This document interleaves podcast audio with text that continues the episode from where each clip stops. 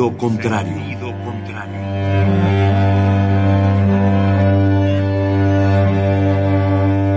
El Museo Universitario del Chopo presenta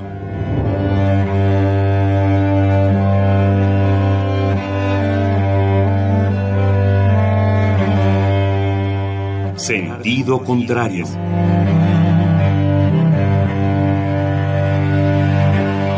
Una emisión de Marcelino Perelló.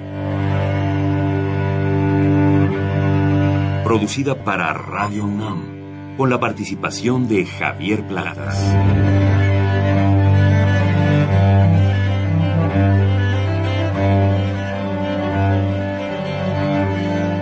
A veces es la manera de llegar más rápido.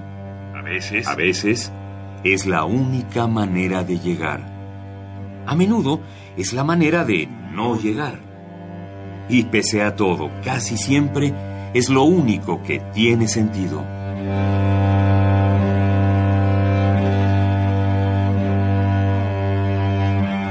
Sentido contrario. Sentido contrario.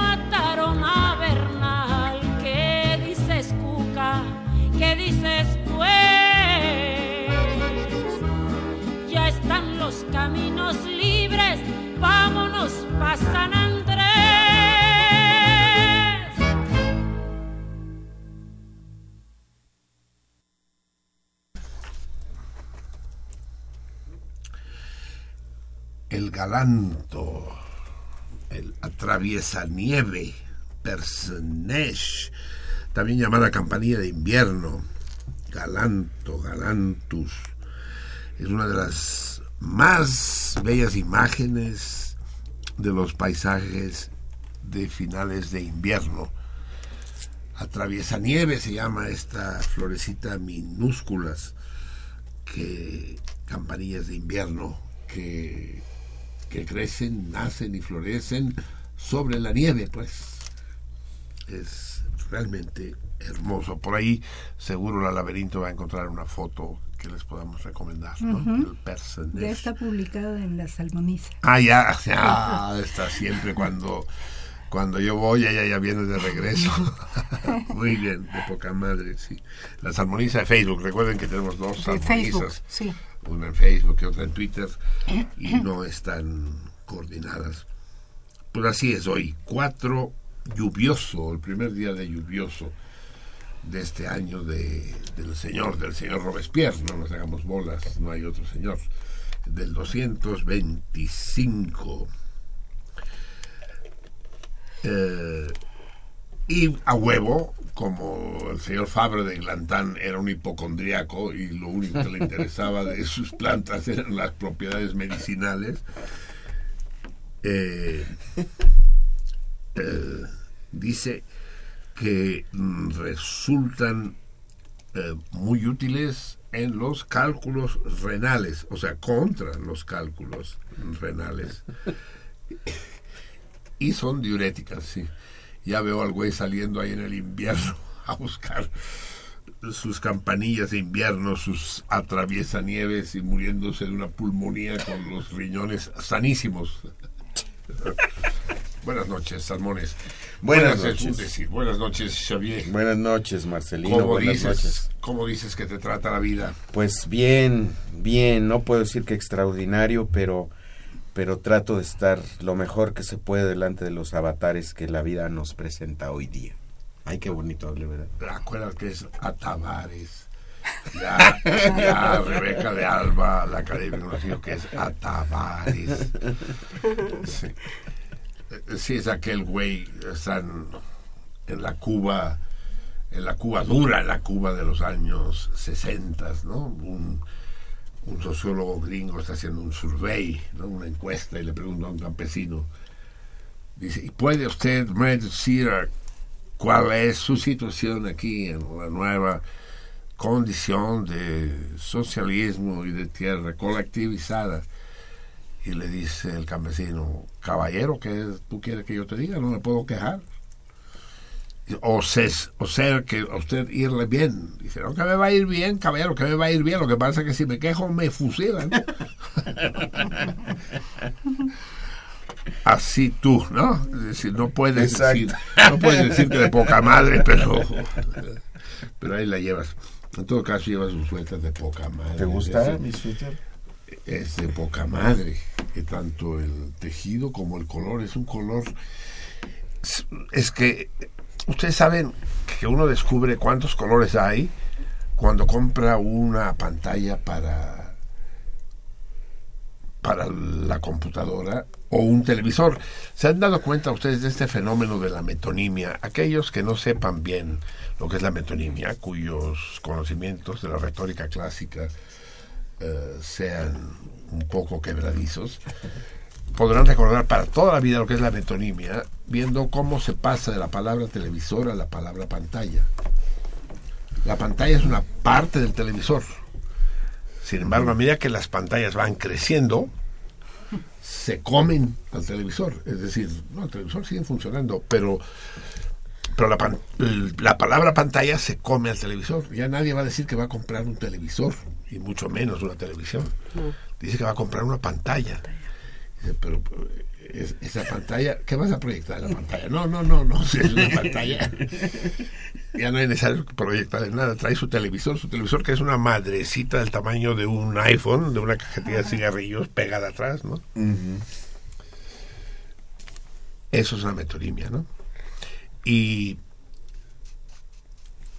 y cuando compra uno una pantalla, televisor, o sea, porque a veces sí se compran las puras pantallas, pues, ¿no? Para la compu. Pero entonces le dice- le dicen 16 millones de colores. Dice, la puta madre, si yo creí que había tres. Y con esos tres, o sea, rojo, azul y amarillo, cabrón. Y ya después de eso los mezclas y ya te sale el verde, el morado y el anaranjado. Y después de ahí ya le mueves, ¿no? Que si rojo oscuro, que si rojo claro, que si fucsia, que si... ¿No? Entonces, ¿de qué colores? Eso es lo que me pregunto yo, cabrón. Eh, en Vino, catalán, cuando no se sabe cómo definir un color, se dice color perro que huye. ¿Perro que huye? ¿Por qué? que huye. O sea, que ni lo ves, pues. O sea, no sabes de qué color es. ¿no? Ya. Eh, pero es un color de poca madre. Es un color. A ver, niñas, ustedes que saben más de Sobrio. colores que yo. Pues es este, Sobrio. El color sobrio. Ah, es vino, ¿no? Es, Es muy un hermoso. es- sobrio, es, sí. es un vino, pero, Es un vino. pero, pero sería un Sí, carmener. exacto. Ajá, es un vino carmenero, es correcto. Sí. Del cosecha del 2017.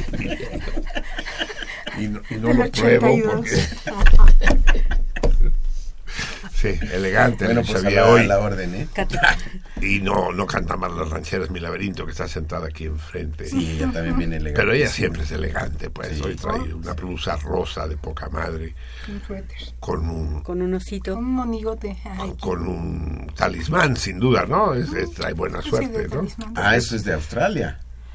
No, ¿No es de Australia? Ay, es europeo, pero no sé Ah, ya. exactamente de qué lugar. O sea, o sea, traías de Australia. eh, Pensaba dice- que era de Australia, porque es parecía un Australia, osito, dice, parece no, un sí es osito de europeo, dice. Este, No, uno no de es no es de este, Australia. Un koala. ¿no? Ajá. Pero no, Ah, no, está no. bien bonito. Así es. Padre. Y, y la viudita alegre, no, no es viudita porque es como azul. ¿Ah, ya se quiere morir ¿verdad? o qué? Pues no sé, pero No. qué buena me la dejó el difunto. Sal, sal, Sí. sal. La Vica viene enlutada con... ¿Cuál enlutada? Mi... Es azul. ¿Es azul? Azul marino. Bueno, que usted ya no ve. Pues es eso, es uno de los 16, de los 16 millones de colores que viene en la pinche pantalla, sí, ¿no? No hay manera de... A ver, sí. negro. Ah, Azul marino. sí. Mi mamá decía, dice, ¿cómo sabes tú que a lo que yo le llamo amarillo tiene el mismo color que a lo que tú le llamas amarillo?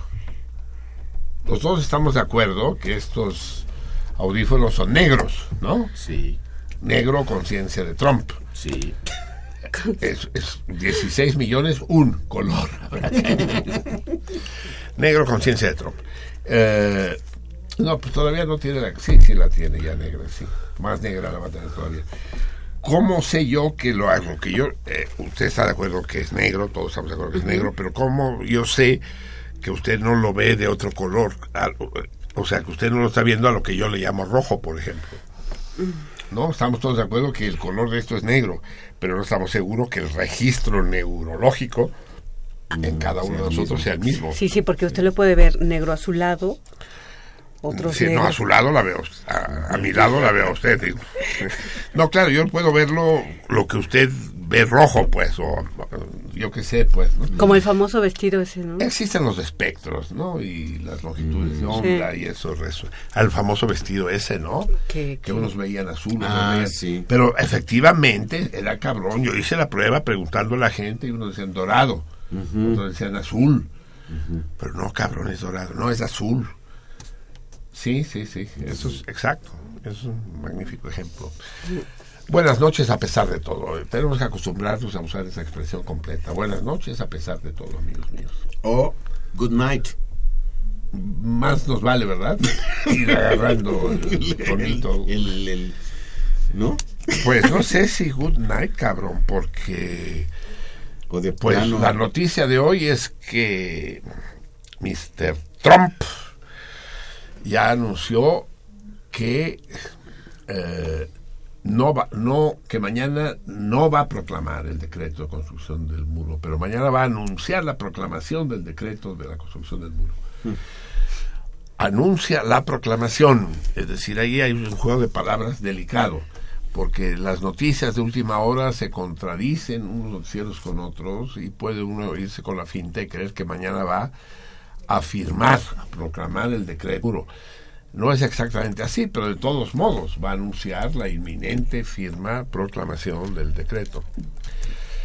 Uf, es que no sé, le estábamos comentando aquí con el Chevier que es un día difícil hoy porque no sabemos por dónde empezar. De hecho ya empezamos, y empezamos con la adorable Amparo, que Dios nos ampare Amparo. adorable Amparo cantando el corrido, un corrido distinto, un corrido apócrifo, así como hay los evangelios apócrifos, también hay corridos, corridos apócrifos de Heraclio Bernal, el gran bandolero sinaloense del siglo XIX. Y es que no encontré ningún corrido digno del sentido contrario dedicado al Chapo Guzmán. Sí hay muchos, pero son todos malos. Estoy seguro que en este momento en Sinaloa ya debe haber buenos, porque el corrido es una de las formas de música vernácula vivas, eh, como los sones, como es... Si va uno por Culiacán, va uno escuchando la música, porque no es necesario que estén los grupos por ahí eh, va la gente escuchando música a todo volumen en los coches o a pie. Cuando yo vivía ahí hace casi 30 años, eh, llevaban al hombro sus caseteras esas con dos bocinas, ¿las recuerdas, Javier? Sí.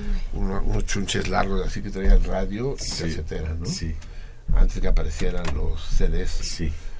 Entonces iban con esas chingaderas aquí puestas en una mano, en el hombro su casetera y en el otro el Six de coronas o lo que fuera. Y así iban por la calle, pero a todo puto Sí, sí, volumen, con la tambora y los corridos.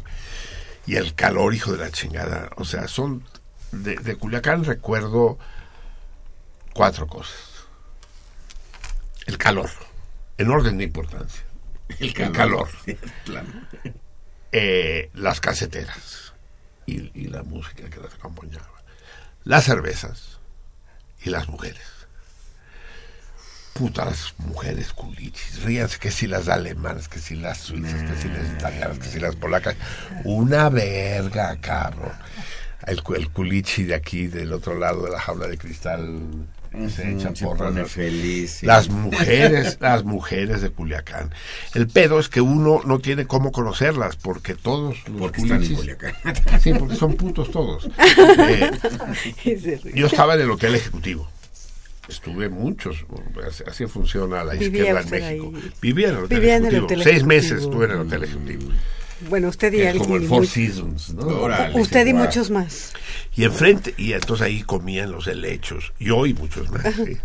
Yo firmaba, pero ellos ahí se la pasaban. sí, sí. Pues ustedes dirían de broma, pero no solo llegaban a comer, llegaban a dormir No, también. no sé porque si la tenía- creo, en mi habitación había dos camas matrimoniales. Y eran, no las íbamos a desperdiciar.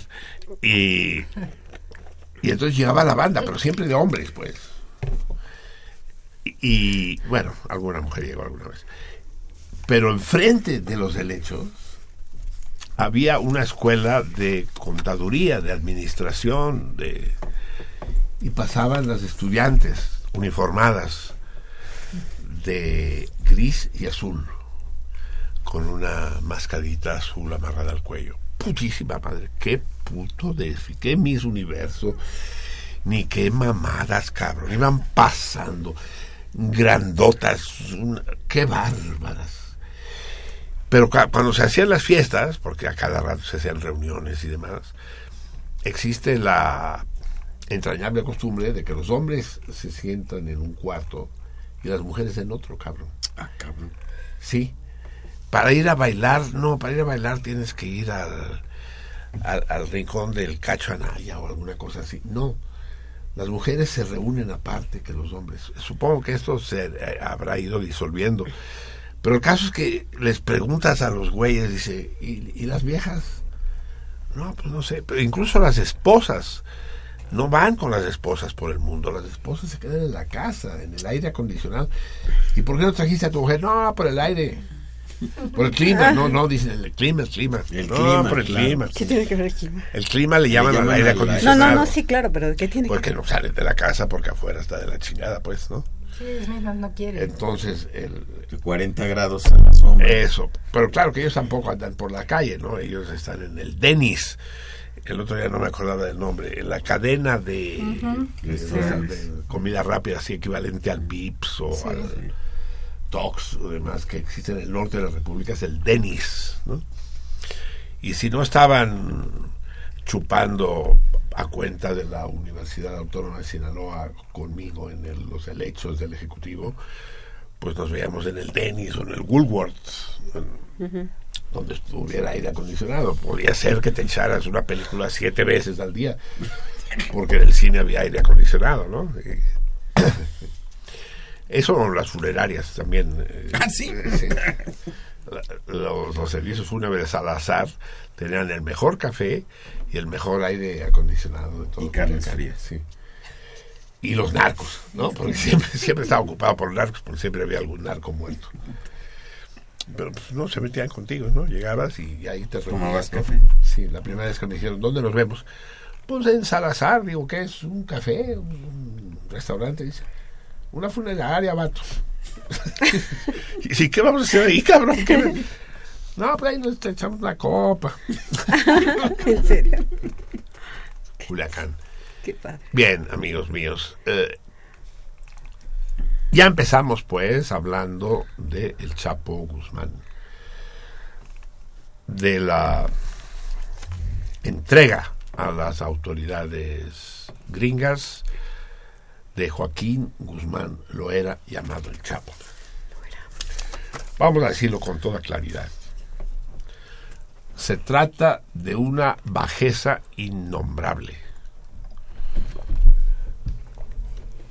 El acto cometido por el gobierno de México representa una humillación intolerable e irreparable a la dignidad y a la soberanía de este país y de sus habitantes.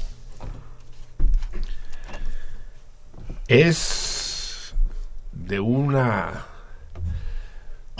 vergonzosa abyección. Pinche gobierno artero y entreguista. No tienen madre. Van y chingan a su puta madre todos los responsables, desde la punta de la pirámide del gobierno hasta su base, de aquellos que participaron en esa decisión. De un ello habiendo sido dicho, sin ninguna clase de matiz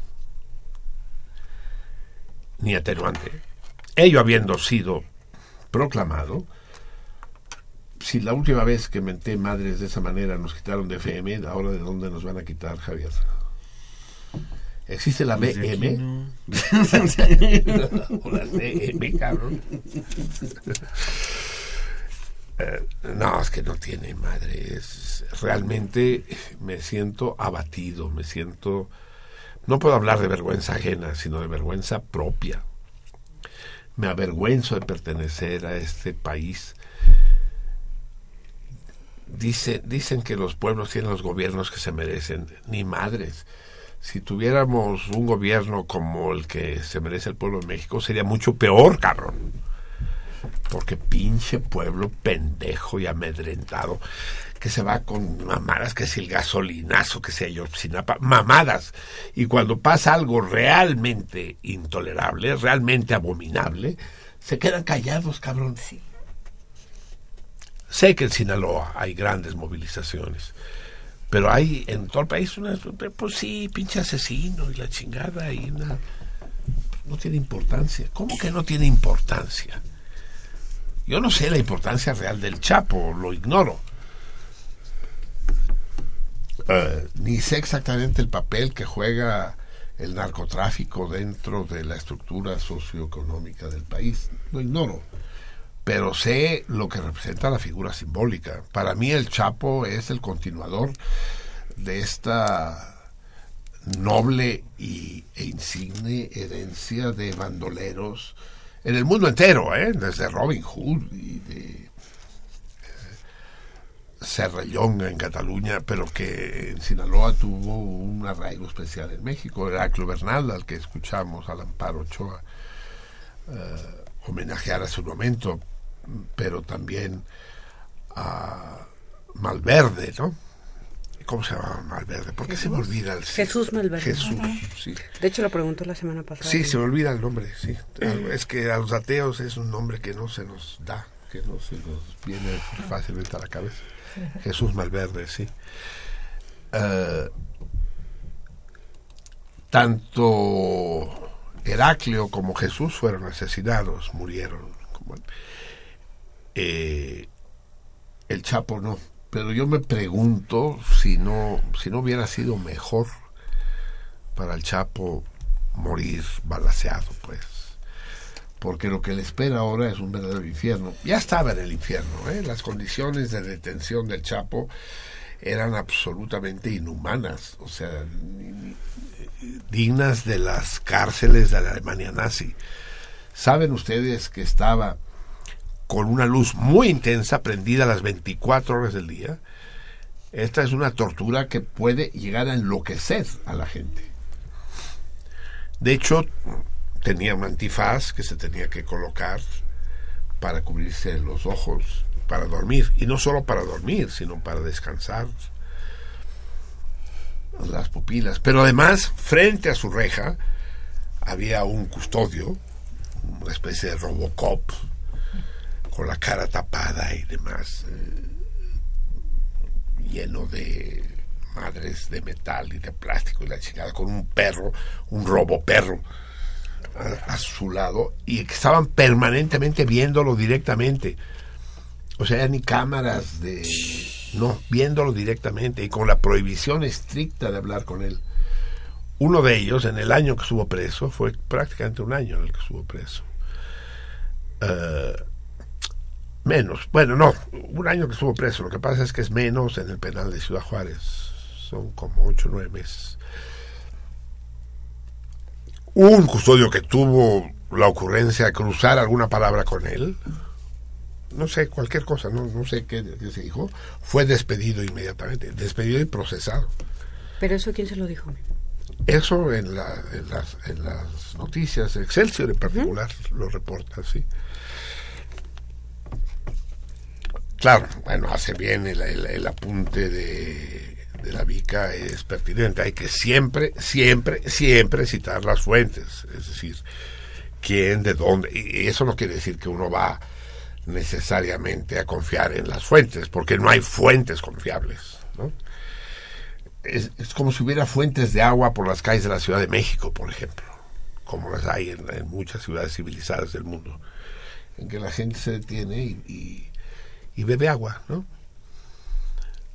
¿Confiarían los habitantes de la Ciudad de México en las fuentes públicas?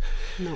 Eh, bueno, sí, la mayor parte, eso es necesario decirlo, el 90% de los habitantes urbanos del país, de las ciudades del país, beben agua de la llave, beben agua entubada. Nomás los acá, los pinches miserables, eh, pequeños burgueses y para arriba, eh, hipocondriacos y demás, compramos electropura o Bonafont. o Bonafont, ¿no? La gente bebe agua de la calle. ¿Alguno de ustedes de aquí bebe agua de la calle? La candomblé, vientos. Bueno, yo, yo sí en, en, en la facultad cuando vamos. Gerhard. Sí. No, de, agua de la llave, ¿eh? No de la calle, de la llave. Sí, sí, sí. ¿Sí usted a veces? Sí, a veces. Sí, yo también a veces. Sí, claro. ¿Quién se lava los dientes con agua de la llave? Yo. Pues todo. Bueno. Todos. Uh -huh. Yo no. No te lavas los no, porque es peligroso. Sí, no, es, sí. Pero te bañas. ¿Eh? Te ba- Igual. Sí, sí, digamos que sí. o te bañas con. bueno, Así es, pero me baño como, sí les conté, ¿no? con Ese agua de botella. Ese episodio, uno de Sí, mis... me manda a traer eh, puras botellas de agua férrea. Evian, Evian, Evian, Ah, Evian, Evian. fue Evian, sí. Ya, ya, creo que ya lo conté al aire, ya te lo conté, ya estás al, al corriente. Eh, la película El Zorro, con el insoportable, intragable, indigesto, este... Antonio Banderas. Antonio Banderas fue filmada en México, en particular en Tlaxcala. Y entonces Antonio Banderas estaba pues, alojado en un hotel, pues, un hotel como los que hay en Tlaxcala, pues supongo que el Holiday Inn, uno de esos, pues, ¿no? Y había hecho un desmadre porque había una escena donde tenía que pasar por un arroyuelo, hay un salto de agua, y precisamente ju- junto al Holiday Inn, aquellos de ustedes que conocen Tlaxcala, ay, joder, la chingada, ya llegó el pinche ángel. Ya. Puta madre, pues que ni los aviones de Lufthansa son tan puntuales como este cabrón. Va, entra el ángel, que Antonio Banderas espere. Se lo merece, cabrón. Salud. Ángel, ¿cómo se llama el rock del angelito? El rock del angelito. Así, así, así se llama. Así se llama. El rock del ángel. ¿Cómo va? Tan. No, la letra no me la sé, pero esa es la ya, tonal. baja ya, pero baja ya. Rock del angelito, baja ya, que me quiero enamorar.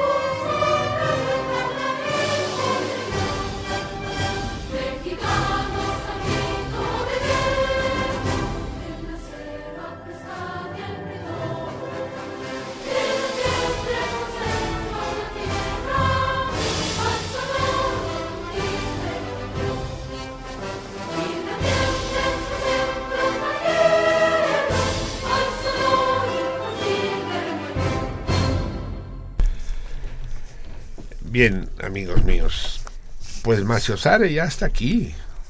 Yo no sé si vamos a hacer honor a la letra del himno o nos lo vamos a pasar por los huevos como más de una ocasión.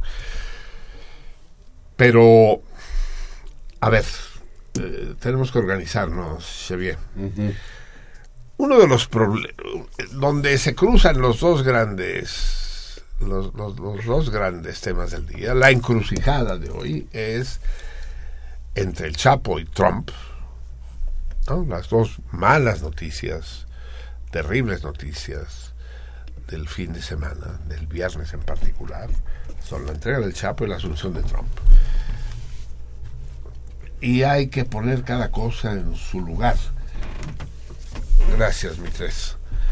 En particular, eh, una de las cosas que hay que resolver no sé por dónde empezar, de manera que empezamos por cualquier lado. Una de las cosas que hay que resolver es por qué se escoge para entregar al Chapo. La decisión de entregar al Chapo ya había sido tomada hace exactamente un año, cuando Peña Nieto lo anunció en la reunión de Davos, ¿no? la reunión de los dueños mundiales del dinero, los Game Masters en Davos. Acababa de, hacer, acababa de ser detenido el Chapo por tercera vez y eh, Peña Nieto pasándose por aquello que tanto duelo y que por lo visto él no tiene, eh, declaró que iba a ser entregado inmediatamente a los gringos. E- El Poder Ejecutivo no podía decidirlo eso. Esta es una decisión que corresponde en este estado de los llamados tres poderes al poder judicial. Para extraditar a alguien, una vez que el poder judicial ha dado la venia, corresponde al ejecutivo asumirla, refrendarla o no. Eso sí puede hacer el poder ejecutivo, negarse por cuestiones de relaciones internacionales, de tratados y demás, eh, asignar la fecha o incluso denegar la extradición. Lo que no puede hacer, lo que no podía hacer Peña Nieto era saltarse a la torera al Poder Ejecutivo y decir lo vamos a extraditar. No, cabrón, pues si no es así la cosa. Es decir, ya sabemos que eso del Estado de Derecho son meras serpentinas y confetis en la cara. Pero no lo digas en Davos, cabrón, que pues ahí te oye, te ve todo el mundo.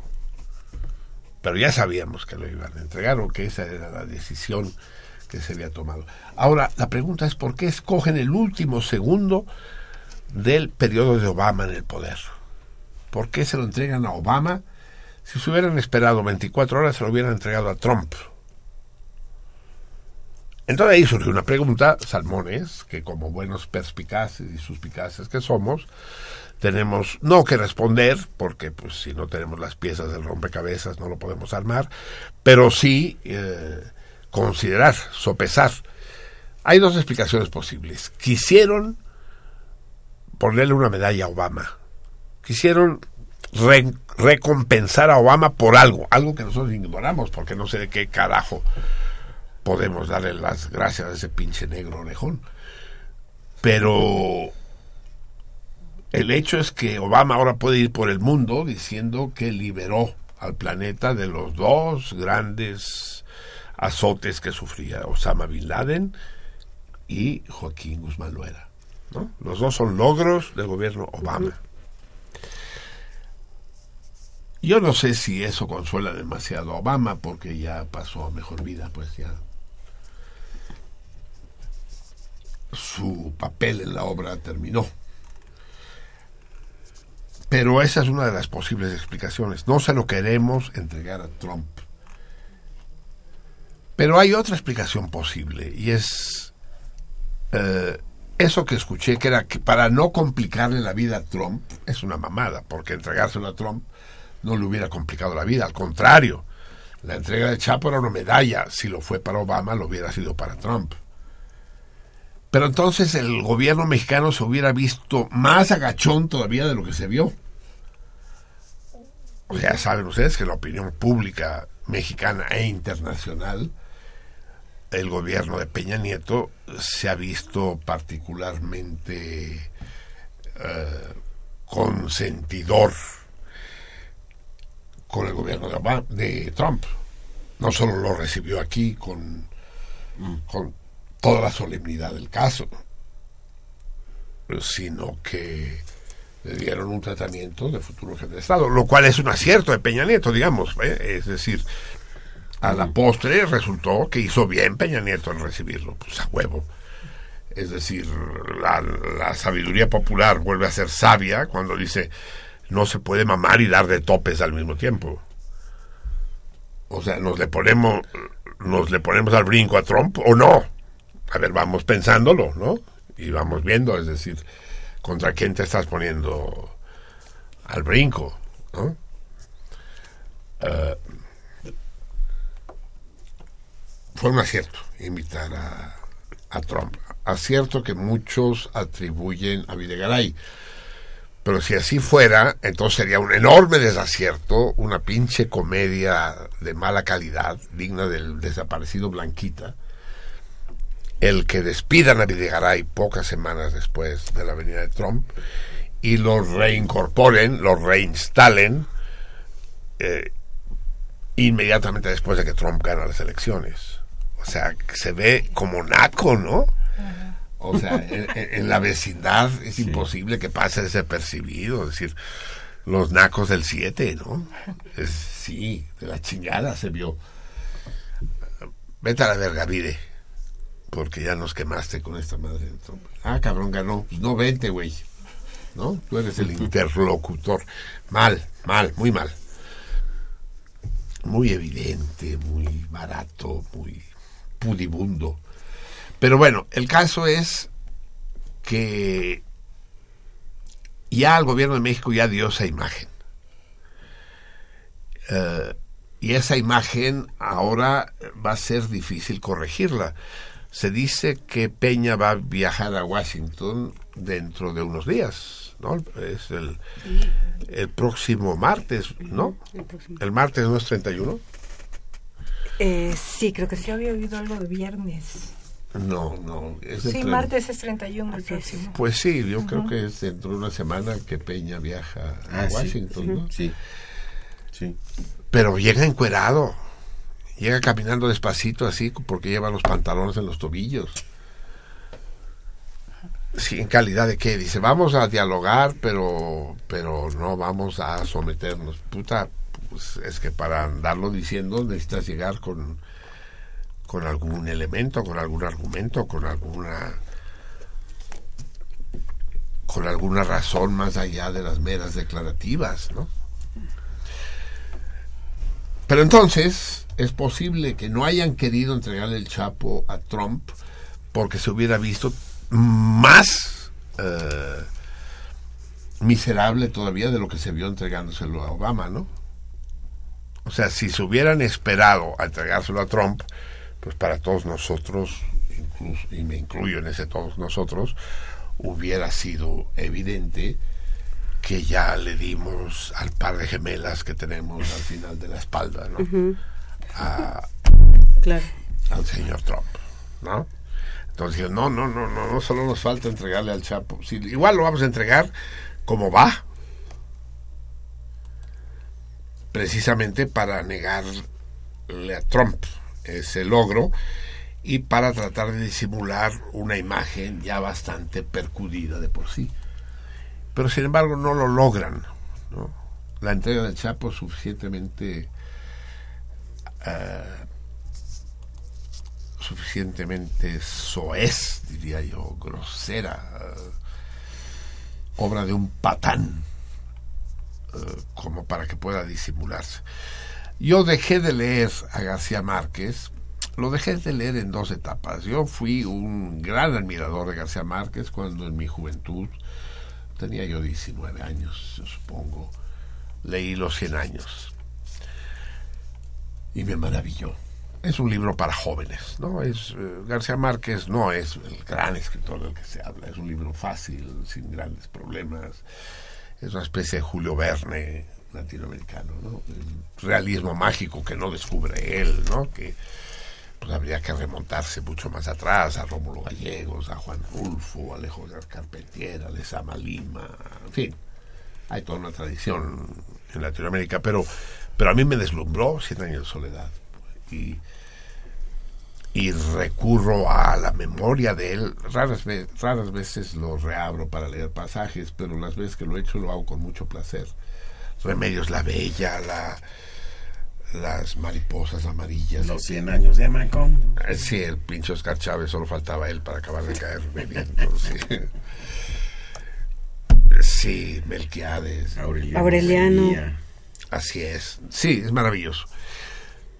Pero cuando se produce el golpe de Estado en Chile, eh, y eso fue en el año de 1973, García Márquez hace una declaración muy fuerte y que despertó mi admiración. No volveré a publicar una línea mientras este hijo de puta de Pinochet siga del poder. Yo dije, pero ¿por qué nos castigas a nosotros, cabrón? Si Pinochet no creo que te lea, güey. Pero dije, bueno, es un gesto, es lo que un escritor puede hacer, un signo de protesta, sí. Pero resulta que sus beneficios editoriales deben haber disminuido y el caso es que en 1986 eh, decide, sigue Pinochet en el poder y decide publicar sin decir agua va.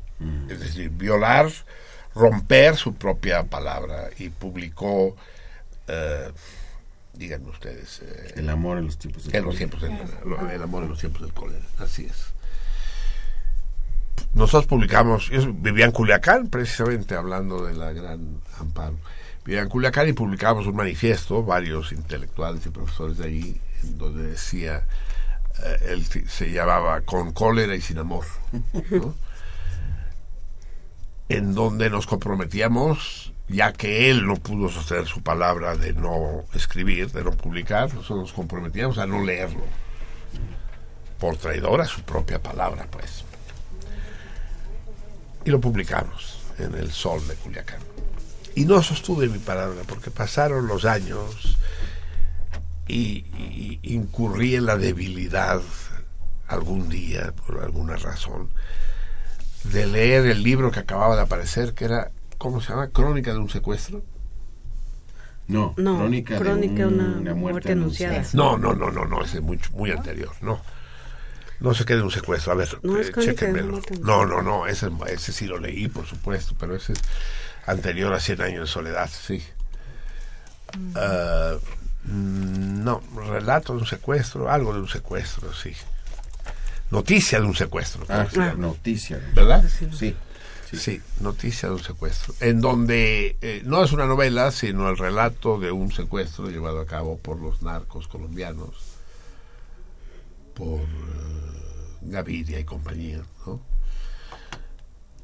Y en donde él se muestra partidario de las extradiciones, de que los narcos sean extraditados a Estados Unidos para que ahí los cuiden bien.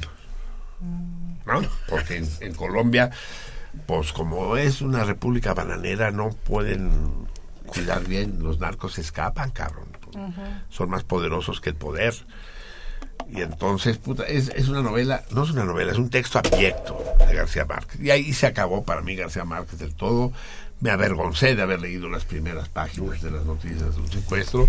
Solo leí las primeras, dije, me lo merezco por, por, por culero, por traidor, a la verga. Así que ya conocí putas tristes y chingaderas esas que siguieron, ya nunca quise saber más de él.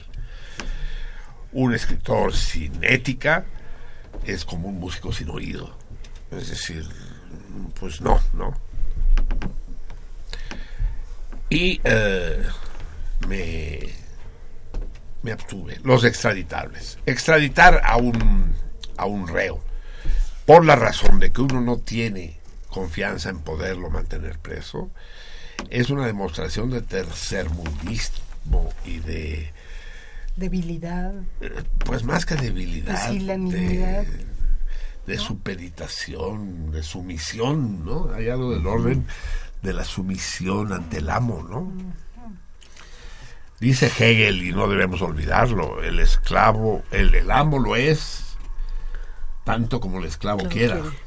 O mientras el esclavo lo quiera. Claro, cuando el esclavo dice, pues no te voy a obedecer, cabrón, pues te mato, cabrón, te fustigo.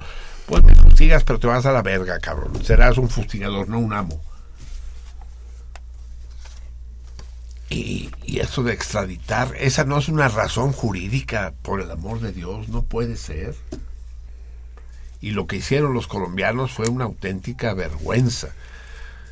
Eh, anterior al, al payaso ese que está ahorita en el poder, que, que el nuevo premio Nobel de la Paz, lo que, puta, con los premios Nobel de la Paz, puedes hacer una puta caterva de, de impresentables en el mundo. Dice, "¿Cómo- ¿cómo podríamos? ¿Cuál es el cártel más jodido de la historia? Los últimos 20 premios Nobel de la Paz, cabrón. Júntalos a todos y, y- y no hay no hay miasma más nauseabundo entre Obama y el Santos. Ay, Dios, me libre. Así como era absolutamente vergonzoso que, que el gobierno colombiano entregara sus presos a los Estados Unidos, lo es el que México lo entregue. ¿Ustedes saben qué son los Estados Unidos? ¿Saben realmente lo que son los Estados Unidos? ¿Se han puesto a pensar qué representan? Ningún imperio en la historia de la humanidad ha sido de una tal pobreza, de una tal bajeza, de, de, de una tal negrura. Son unos mugrosos, cabrón. Es, es un país de mugrosos. Claro que hay, en medio de la mugre, hay diamantes que brillan. Algunos, tantitos. Pero el tono lo dan los hijos de la chingada, pues. Ustedes saben que invaden Panamá con ejército para detener al presidente Noriega y llevárselo preso. Y Noriega hoy, 30 años después, sigue pudriéndose en, alguna celda de alguna cárcel de Estados Unidos. El presidente de la República de Panamá, cabrón. El cara de piña. Como no lo podían detener de otra manera, no consiguieron hacerle golpe de Estado. Fíjese que no conseguimos eh, organizar el... dice, No, pues vamos nosotros, cabrón. Intervienen en Panamá como quien entra en el backyard, en el patio de su casa. Y en eso nos hemos convertido, chingada madre, en el backyard. Eso somos. Seguiremos hablando de ello, amigos. Desgraciadamente, como me gustaría hablar de otras cosas. Eh, ya tenemos en la línea, amigos míos, a nuestra querida, a nuestra indispensable, entrañable y añorada, porque ya, ya llovió desde que nos habló la última vez la querida Sara Lovera. Una de las pocas, de las deprimentemente exiguas voces lúcidas de este país. Sara, dejo a los radioescuchas, a los salmones en tus manos, en tu voz, y sé que no los podré dejar en mejores manos, en mejor voz. Son todos tuyos, querida Sara. Marcelino, buenas noches, feliz año nuevo. A pesar de todas nuestras amarguras, eh, temores, dificultades, enojos con los que hemos amane- amanecido este año. Sí, yo coincido contigo sustantivamente, salvo que pienso eh, que tengo que diferenciar entre las y los poderosos. En Estados Unidos, los que gobiernan, los que se enriquecen con la guerra, eh, quienes eh, han dejado a lo largo de el siglo XX y lo que va del XXI una estela de amargura, de hechos vergonzosos. Eh, no había vuelto a pensar en Noriega. Gracias por recordárnoslos, Marcelino. Y en otros tantos, eh, el resultado de estas intervenciones enloquecidas de un imperio que se vuelve loco y que ahora quizá sintetiza estas aspiraciones guardadas no tan guardadas. Me acuerdo de la época cuando tú y yo éramos jóvenes y estaban las dictaduras en América Latina apoyadas por los grupos de poder de los Estados Unidos con las intervenciones de la CIA y algunos presidentes democráticos que fueron sacados de su lugar y que Salvador Allende prefirió darse un balazo que sucumbir a, a estos intereses. En fin. Y hago esa diferencia porque hay un pueblo, hay un grupo de personas que han luchado dentro de los Estados Unidos, como Angela Davis, enojada y militante a favor de el pueblo que había sido esclavizado y maltratado durante tanto tiempo. Y menciono a Angela Davis porque ella fue una de las voces que se alzó este sábado en lo que la memoria nos indica ha sido una de las movilizaciones más impresionantes precisamente en respuesta a lo que viene. Llamada por las mujeres, convocada por las mujeres y que se replicó en 673 ciudades del mundo para decirle a Donald Trump que no vamos a renunciar a los derechos que hemos conseguido tan dificultosamente en algunas partes del mundo, entre otras en Estados Unidos, los derechos civiles de las mujeres el derecho a interrumpir un embarazo no deseado, el derecho a caminar libres por las calles, el derecho al trabajo, el derecho eh, civil al divorcio.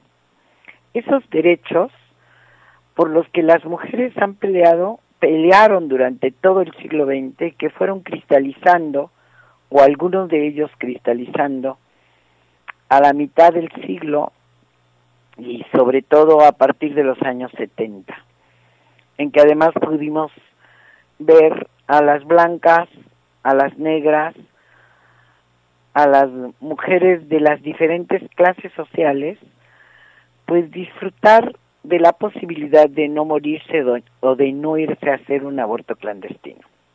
Donald Trump, en respuesta a esta inmensa movilización, la más grande anterior había sido de un millón de mujeres en el año de el 2004 cuando se intentó tocar el tema del aborto y dar marcha atrás o una inmensa, inmensa, inmensa marcha que partió de San Francisco y se replicó en el mundo y ahora se hace cada año eh, esta este recordatorio de que las personas tienen derecho a decidir a decidir con quién y cómo y a qué horas tienen relaciones sexuales y estoy hablando de los derechos de los homosexuales y las lesbianas, pero también ahora de la comunidad LGTB.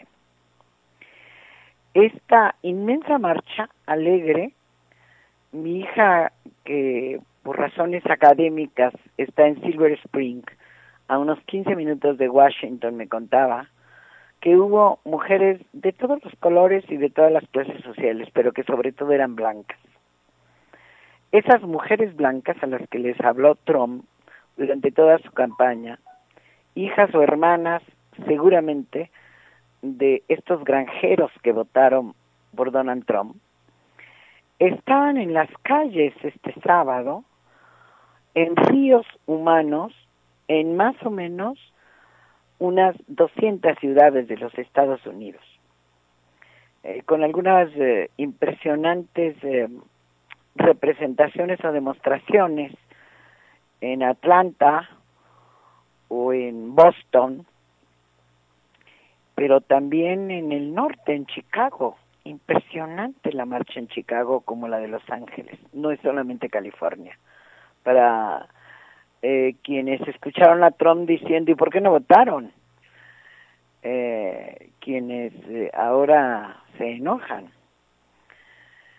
El problema es que estamos frente al preámbulo de lo que era en 1912, después 1930, del fascismo, que tenía, tú sabes, no lo recuerdas seguramente Marcelino, el, eh, el, el dicho de del fascismo era para las mujeres las tres K. El kinder, o sea, los niños y las niñas, la cama y la kitchen, la cocina. Igualito que el señor Trump.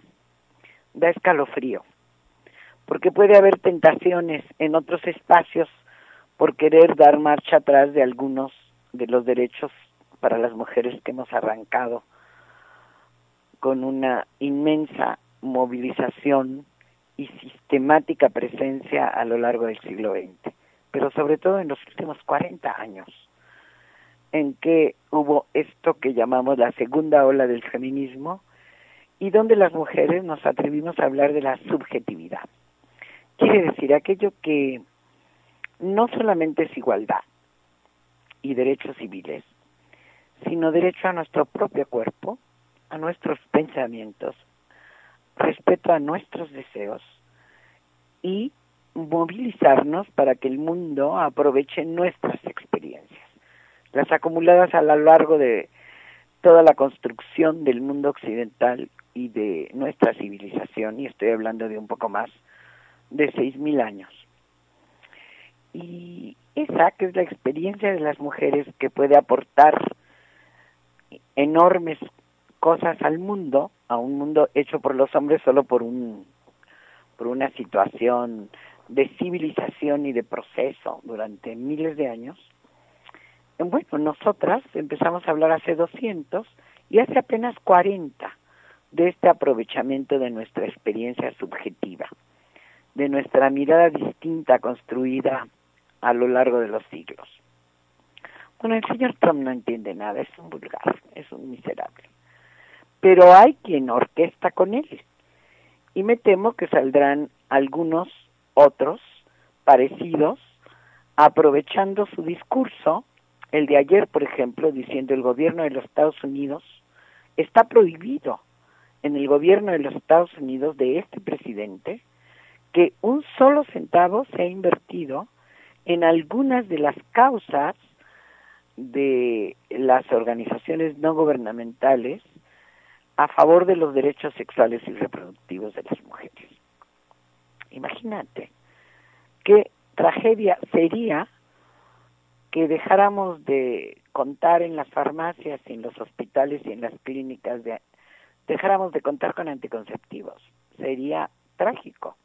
Lo intentó Acción Nacional eh, desde Fox hasta Calderón, eh, aumentó la población mexicana porque escondieron e incluso eh, distribuyeron condones en malas condiciones.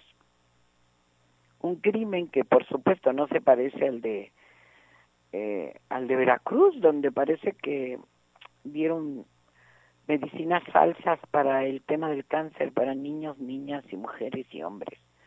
Y esta noche estaba viendo que algo parecido ha sucedido en Chihuahua. Terribles crímenes hacen estos conservadores del mundo contra la humanidad. Mi querido Marcelino, yo también quisiera hablar de otras cosas. Me hubiera gustado decir lo que escribí en mi artículo. Estas marchas en 637 ciudades del mundo, por el otro lado, muestran que el feminismo está vivo a pesar de las y los enemigos del mismo y de sus posturas y que una vez más las mujeres convocan a otros sectores para detener la injusticia, la guerra y por la paz. Pensé en Vietnam, pero pensé en Rosa Luxemburgo y Clara Zetkin, que hicieron la primera gran movilización por la paz, advirtiendo de la llegada del fascismo. A pesar de eso, sucedió el holocausto y a pesar de eso no hemos dejado de tener guerras. Es como una cosa contrastante y lamentable. Así, mi querido Marcelino, que seguiremos hablando, ojalá de mejores cosas que estas, durante 2017. Muy buenas noches. Gracias a tus escuchas, gracias a ti por este espacio. Seguimos.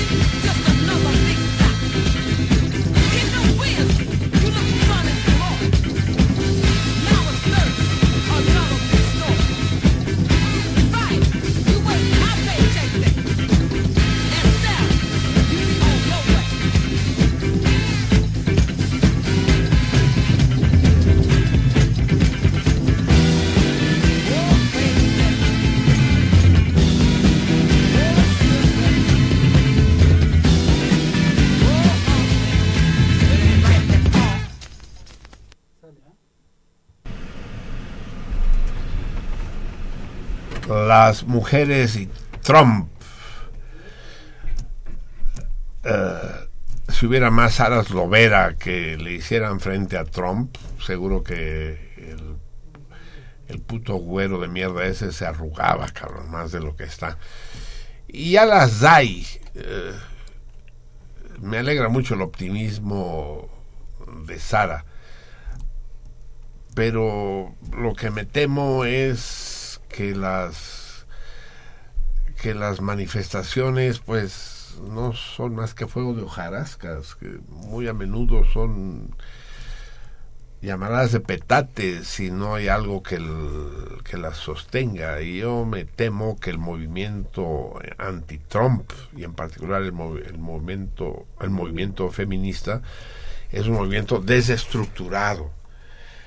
Eh, lo he dicho mil veces, es decir, cualquier cualquier forma de, de oposición, de subversión, de insurgencia, debe estar basado en un discurso. Y no basta simplemente lamentarse y quejarse de las atrocidades cometidas por el enemigo, por el adversario, por el oponente, sino que hay que ofrecer alternativas.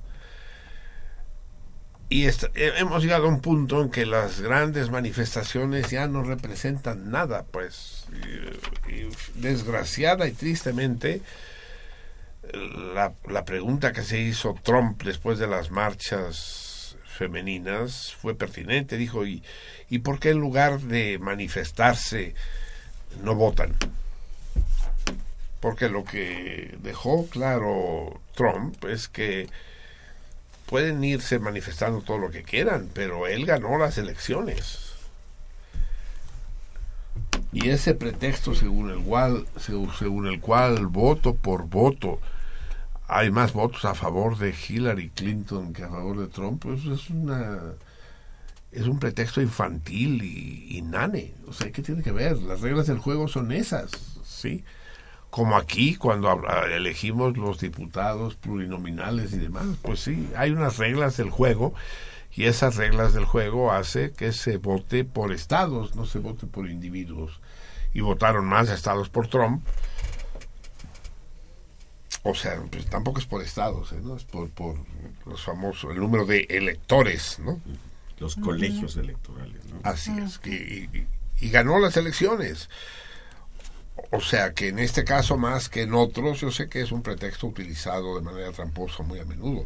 Hubo mucha más gente que no se manifestó que las que se manifestaron, pues. Las manifestaciones no demuestran otra cosa más que dar voz a, a- a un determinado sentimiento, pero, pero si esa voz carece de sustancia, carece de respaldo, pues se queda en eso, en un grito que va a rebotar en las paredes y se va a perder en la estratosfera. Ese es el gran problema, Sara. Eh, efectivamente, el, feminismo es, sin duda alguna, una causa justa en la medida en que las mujeres todavía son un sector social eh, preso de formas específicas de opresión y sumisión. Lo es, lo es por cuestiones históricas, incluso por cuestiones fisiológicas, ¿no? El solo hecho de que de que paran porque los roles de los hombres y las mujeres son distintos, en fin, y en buena hora que lo sean, ¿no? La igualdad de género hay que discutirla con cuidado, pues, o sea, pues eh, igualdad de derechos diría yo, pero pero ni yo quiero tener tetas ni me voy a enamorar de, de un travesti con verga, ¿no? No. Es- prefiero a las mujeres con vagina, pues y, y- y- sí. Digo, eh, si a, a gustos vamos, ¿Hay mujeres sin vagina o cómo? pues los travestis, ¿no? Y los Ah. sí.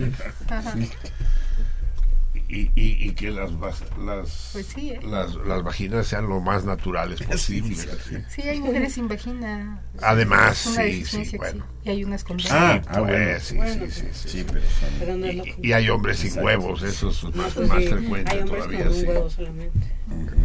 Bien, Eh, amigos míos, eh, escuchamos después de del, del texto de Sara, precisamente a la gran Angela Davis, a esta luchadora por los derechos raciales. En su época ella no era tanto feminista como integracionista, como antisegregacionista.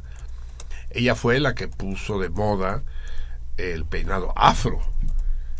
Es el peinado Angela Davis, cuando llevaba, búsquenla en internet, van a ver las fotos de esa negra cuerísimo, con esa bola de pelo que parecía micrófono ¿no? en, la cabeza, de pelo chino, chino, chino, chino, redondo, redondo, redondo.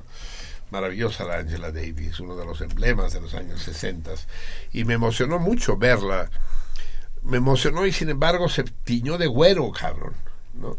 Eh, seguramente ya está canosa. Pero me pregunto por qué no se quiso teñir de negro.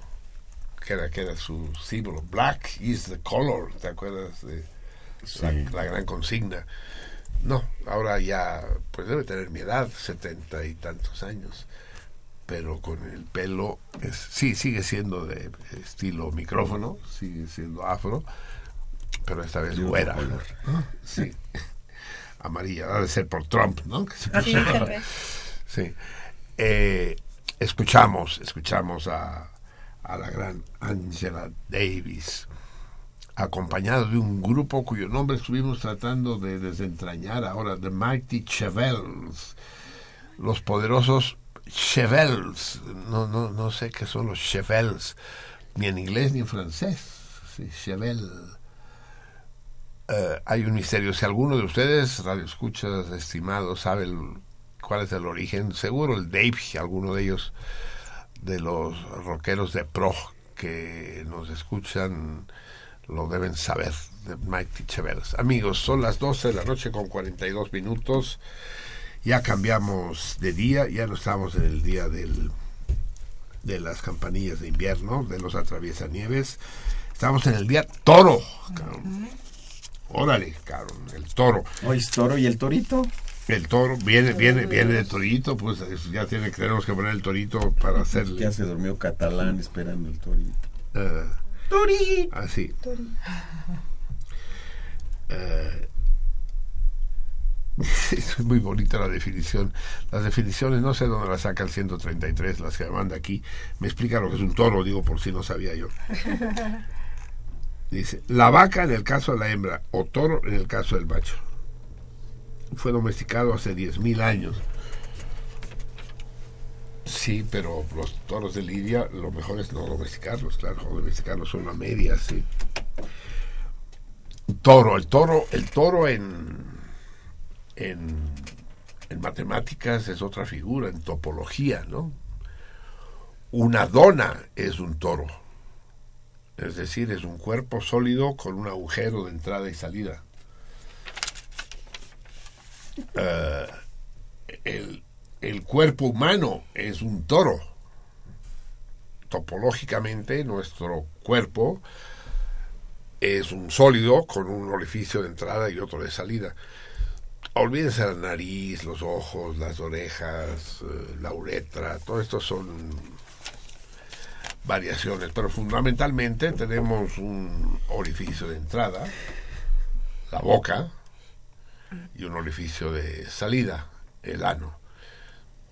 Que a veces la boca sirva para como salida de emergencia, no excusa que sea originalmente diseñada para, para ingerir y que el ano también pueda ser utilizado como en los portazos para entrar por, por el camino no previsto también debe ser considerado un uso no estándar de las situaciones. ¿no? Eh, es que la naturaleza es cabrona, ¿no? Decimos todos, no, es que la naturaleza es sabia. No, la naturaleza es una pendeja. Pero pendeja a más no poder, ¿a quién se le ocurre? A ver, si hubiera existido Dios, a ver, pinches creyentes, porque sí hay creyentes entre nosotros. Hay Muchos. muchos. Salmones, muchos, muchos, muchos, muchos. Muchos. Pero con, Muchos y muchos. Muchos y pero muchos y muchos, sí.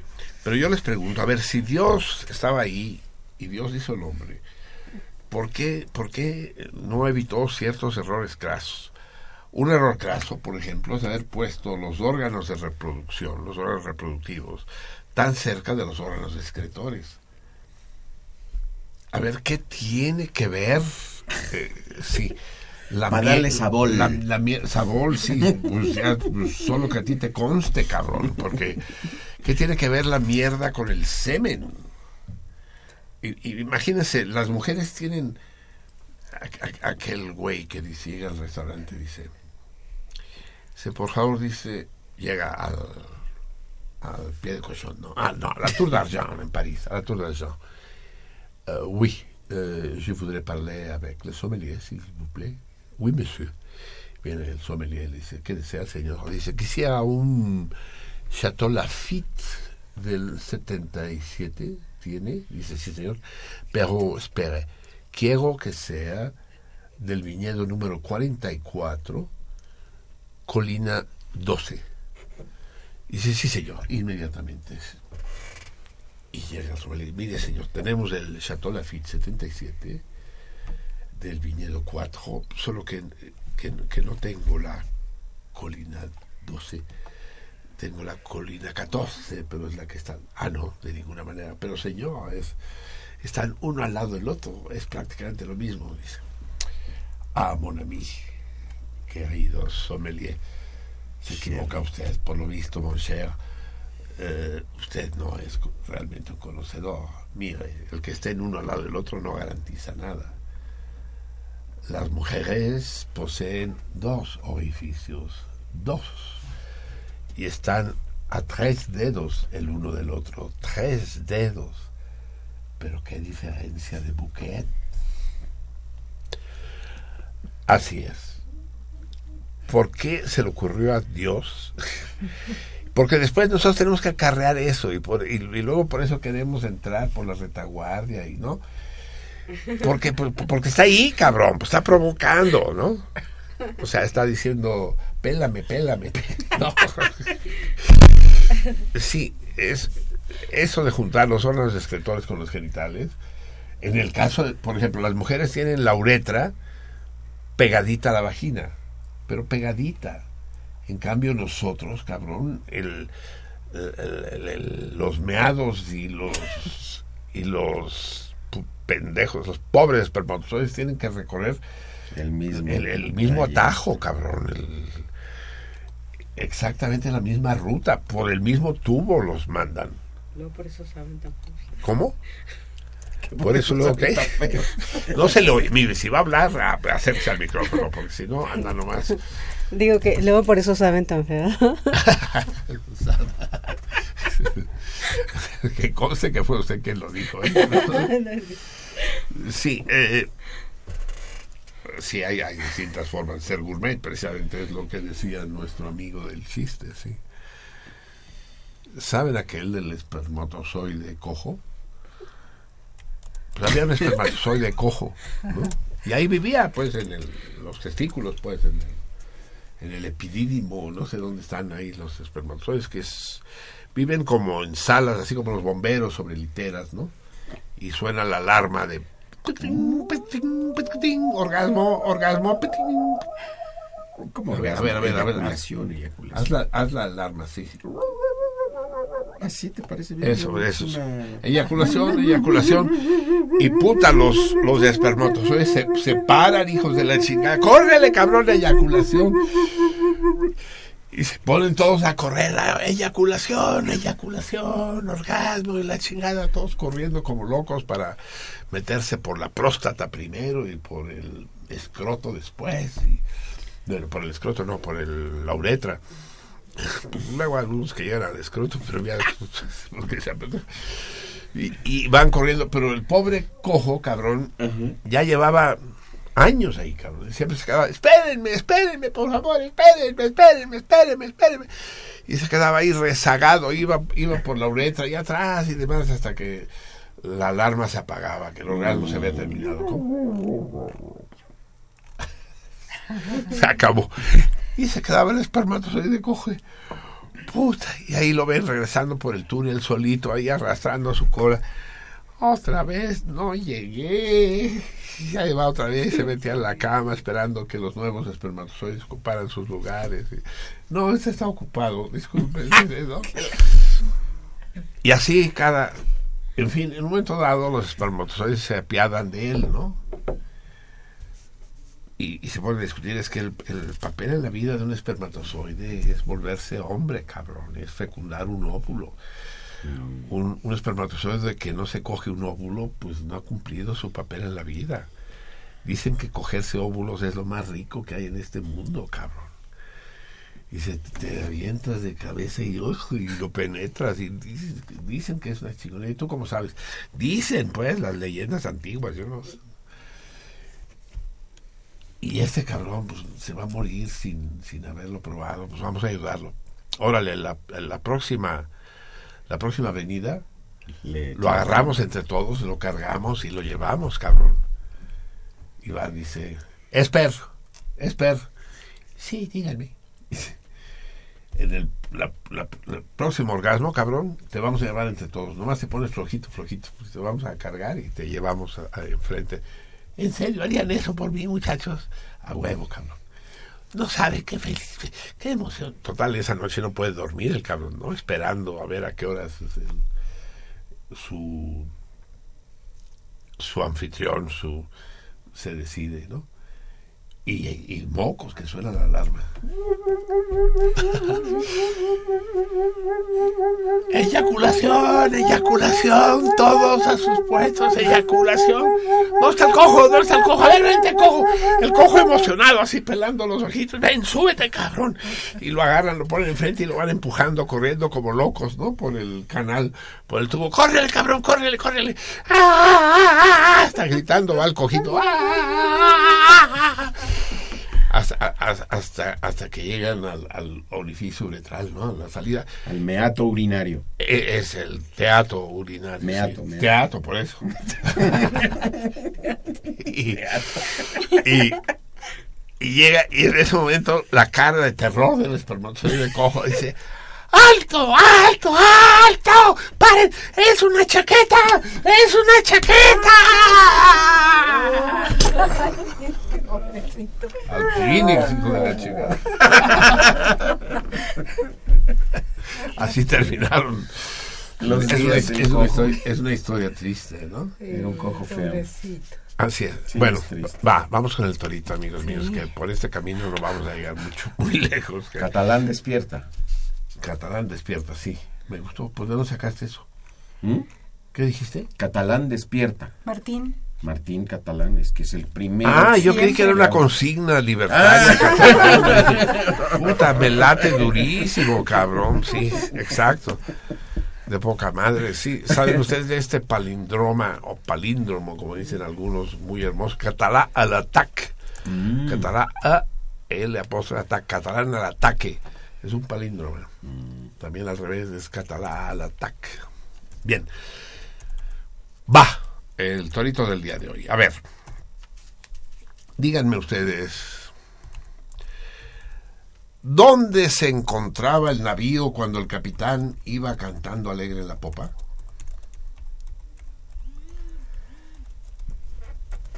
¿Dónde se encontraba el navío? ¿En qué lugar de la tierra se encontraba el navío cuando su capitán cantaba alegremente?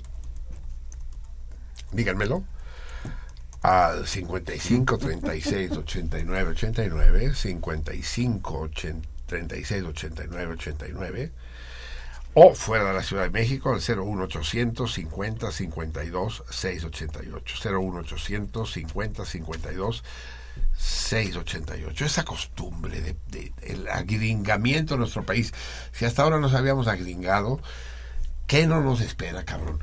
01800. Esta es la, la- la clave de gringa, cabrón, para las llamadas gratuitas. ¿Por qué no podían poner 01200?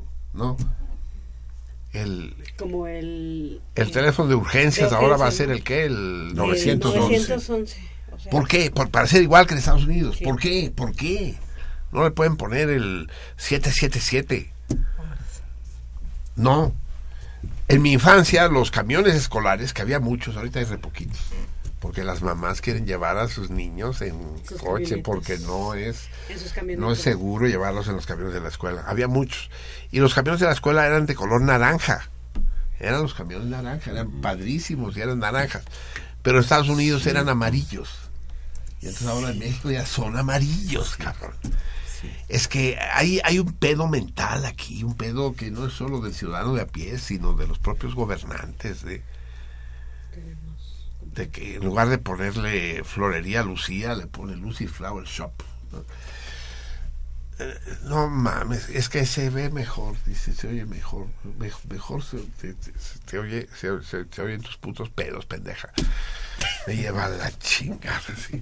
Bueno, 01850 52 688 o bien manden sus gorjeos y trinos al Twitter, a la-salmoniza y arrójense en brazos de la Vica que los espera ahí para responder al torito de dónde se encontraba el capitán, en dónde se encontraba el, el bajel del capitán que iba cantando alegre.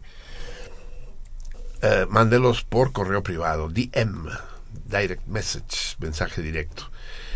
Y sus comentarios háganlos públicos. O bien arrójense en brazos de nuestra laberinto en Facebook, La Espacio Salmoniza. La Espacio Salmoniza. Igual ahí, los comentarios, si ustedes desean, háganlos públicos. Pero uh, la respuesta al torito, para que no nos arruinen el juego, mándenlos por inbox, por mensajes privados. Bien, el premio de hoy es nada menos que una comida o cena en la casola. Uno de los deliciosos guisos de Naum. Es a la carta, ¿eh? Pueden pedir lo que ustedes deseen. Únicamente hay restricciones en cuanto al vino. Les van a ofrecer algunas botellas de precio razonable, pero pues si di- diéramos carta libre a, a que los salmones mandados, No. porque si hay salmones mandados, pero escogieran el vino, quebraba la, la, la cazola, con ella la, la cinemágora y, y hasta sentido contrario se vería en, en- en apuros. Pero aparte el vino, ustedes pídanle ahí, ah, sin ningún sin ningún escrúpulo. Yo les diría, por ejemplo, pidan un arroz a la cazola, un arroz a la cazuela. Pero primero, primero de entrada, pidan unas croquetas de jamón, unos buñuelos de bacalao, pidan un pulpo a la gallega, que es un plato tradicional catalán. Eh, Después, como primer platillo, un, un arroz negro, por ejemplo, o un arroz a la cazuela. Si van a pedir paella, recuerden pedirlo como 20 minutos antes. Y después, como plato fuerte, una butifarra con faves o, o una bruja, este pescado maravilloso, sí. Y, y- y no se vayan sin probar de postre una crema catalana o un, ¿cómo se llama ese capricho delirante? O como, sí. Tiene un nombre muy especial, una especie de tiramisú, pero sí. Así que ese es el premio para dos personas, para quienes contesten correctamente en dónde se encontraba el capitán que cantaba eh, alegremente eh, y que resulte eh, sorteado entre todos los que contesten correctamente. Va a ser la una de la mañana, amigos míos, y es el momento donde les tengo que ofrecer una sorpresa que va a ser las delicias de todos ustedes. Hace poco más de una semana, hace exactamente 15 días, ¿verdad? Hoy es 24. El día 10 fue el cumpleaños de Lupe, de nuestra Lupe, de la Salmona Mayor, de la de la capitana del cardumen. Y hoy precisamente eh, sería el cumpleaños de su padre, del que le voy a pedir nos hable. Y es también el cumpleaños de uno de sus nietos, que, que su hijo José Luis considera la reencarnación del padre, todo un personaje el padre. El caso es que vamos a disfrutar unos minutos de nuestra conversación con Lupe un placer, un goce que ya nos, que nos debemos desde hace tiempo. Me hace una señal, me levanta el puño en sentido de que Ya. ya. Querida Lupe, Lupe mi Lupe, Hola. querida mía, ¿cómo estás? Te llamo más tarde de lo que teníamos previsto, pero ya ves que me enrollo como manguera de bombero. Ya Por me- poco no me espero. er- er- eres capaz, no, sé que, que no eras capaz, no hubieras dejado abandonado a todo el cardumen. si hubieras, ¿verdad? Vieja cabrona, ya te conozco, si, si hubieras podido hacerlo y dejarlos con un palmo de narices a todos. Querida Lupe, ¿cómo estás, mi Lupe? Dinos a todos. Se te- Bien, con un año más encima, pero bien. Así es, así es, un año más que, que no te hace más que enriquecer, porque ahora que tuve, tuvimos el placer de verte cuando estuvimos en tu casa junto con Vika. con- A ver, espérame tantito. Sí, te espero, mujer. Lucy, deja sentarme porque no oigo. Ah, que no oye. Que no oye. ¿Cómo se oye la voz? La, la- la voz de Lucy, de ahí voy, ahí voy. sí. Del ala, del ala izquierda del castillo de Lupe, sí. La regaña la Lucy, regaña a Lupe. Sí, Lucy. A ver, ¿ahora me escuchas mejor, mi Lupe? Bravo, ya, ya te escucho mejor. bravo, bravo, mi, mi Lupe.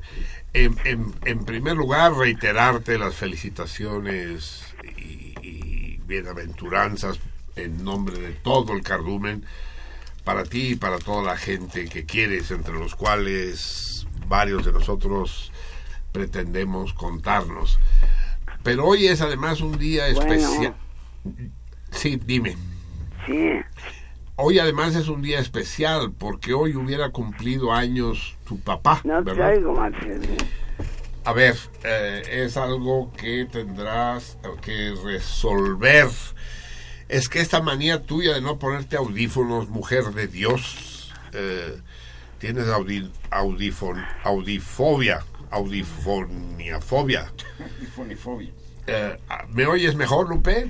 Sí, A ver, platícanos, pero además no eres tú la que nos tienes que oír, sino nosotros los que tenemos que escuchar a ti.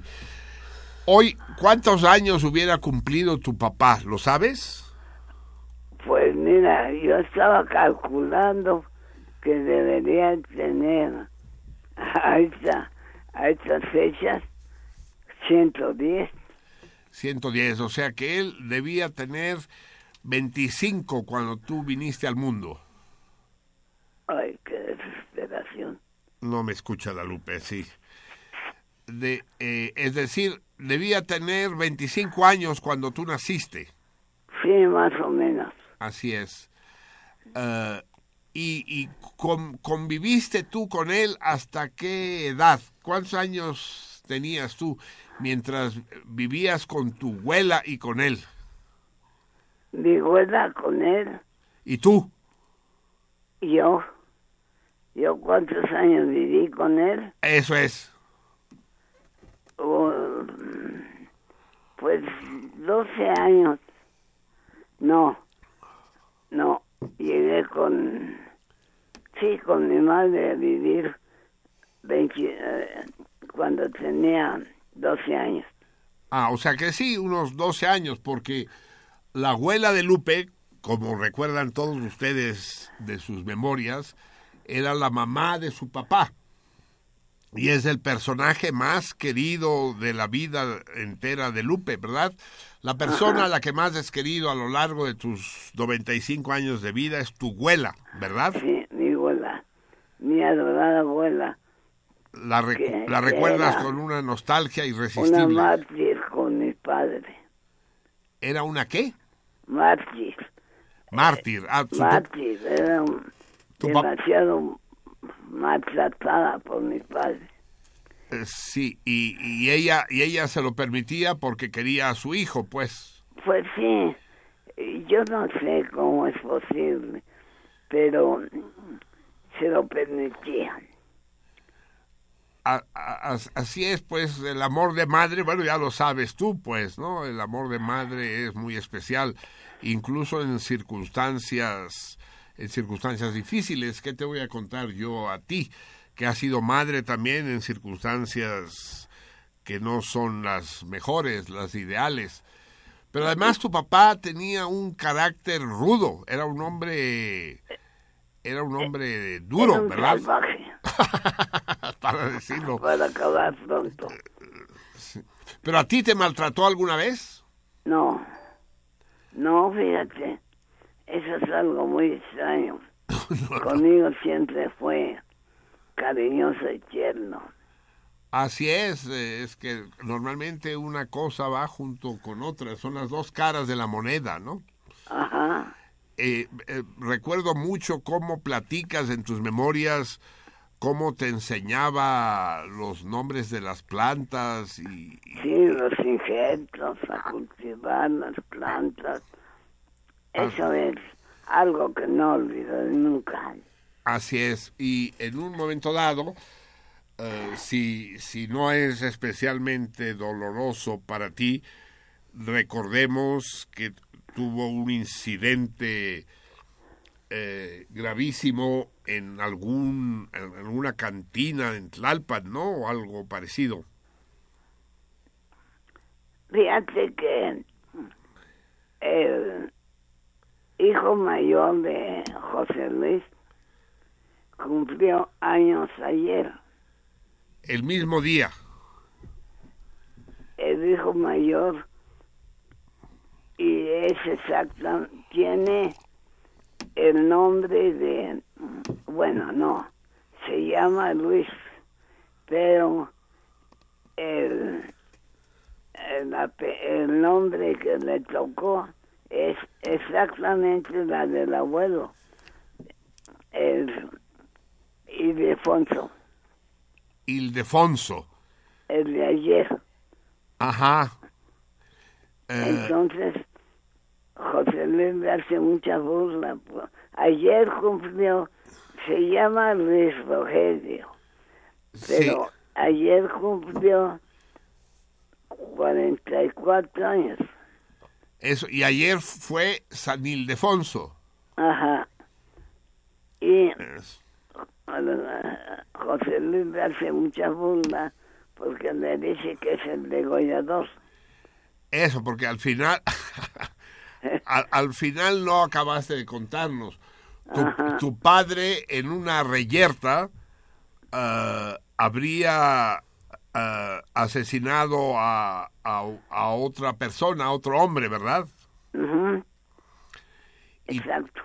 Y, y- y tuvo que huir, tuvo que irse, pues, quién sabe para dónde, para el monte, ¿no? Sí. Y en, en ese momento tú dejaste de verlo o volviste a verlo después. ¿Fue capturado, fue encarcelado tu papá?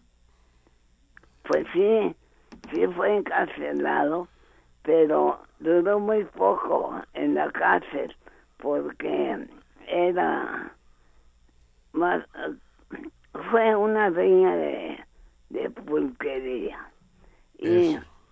fue en defensa propia, Ya. pero la- le pegó con el una bajazo en el cuello y claro, y lo lo, lo, degolló. lo degolló. Y le quedó el mote del degollador de Tlalpan. Le, le quedó, le- sí, con el, así lo conocían. Y me acuerdo mucho que estaba, andaba juido, decía mi abuela, Así es, anda juido, pues sí. andaba juido. Y se murió un hermano de, un hermano de mi abuela, se mató en el, era jardinero, se cayó de una, de un árbol, estaba podando, se partió la cabeza y Manuel, mi padre, estaba, andaba afuera porque andaba oyendo. Entonces, cuando el tío se partió la cabeza, tuvo que venir mi padre. Y fue cuando tuvo que venir para pues para todos los trámites que tenía que hacer para rescatar al tío, el cuerpo del tío. Y fue cuando estaba,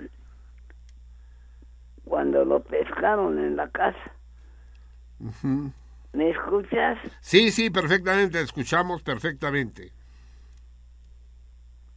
La, Sí, sí, sí. que yo casi no. Bueno, Bueno. eso, eso no importa. Lo, importante, te, te oímos de poca madre.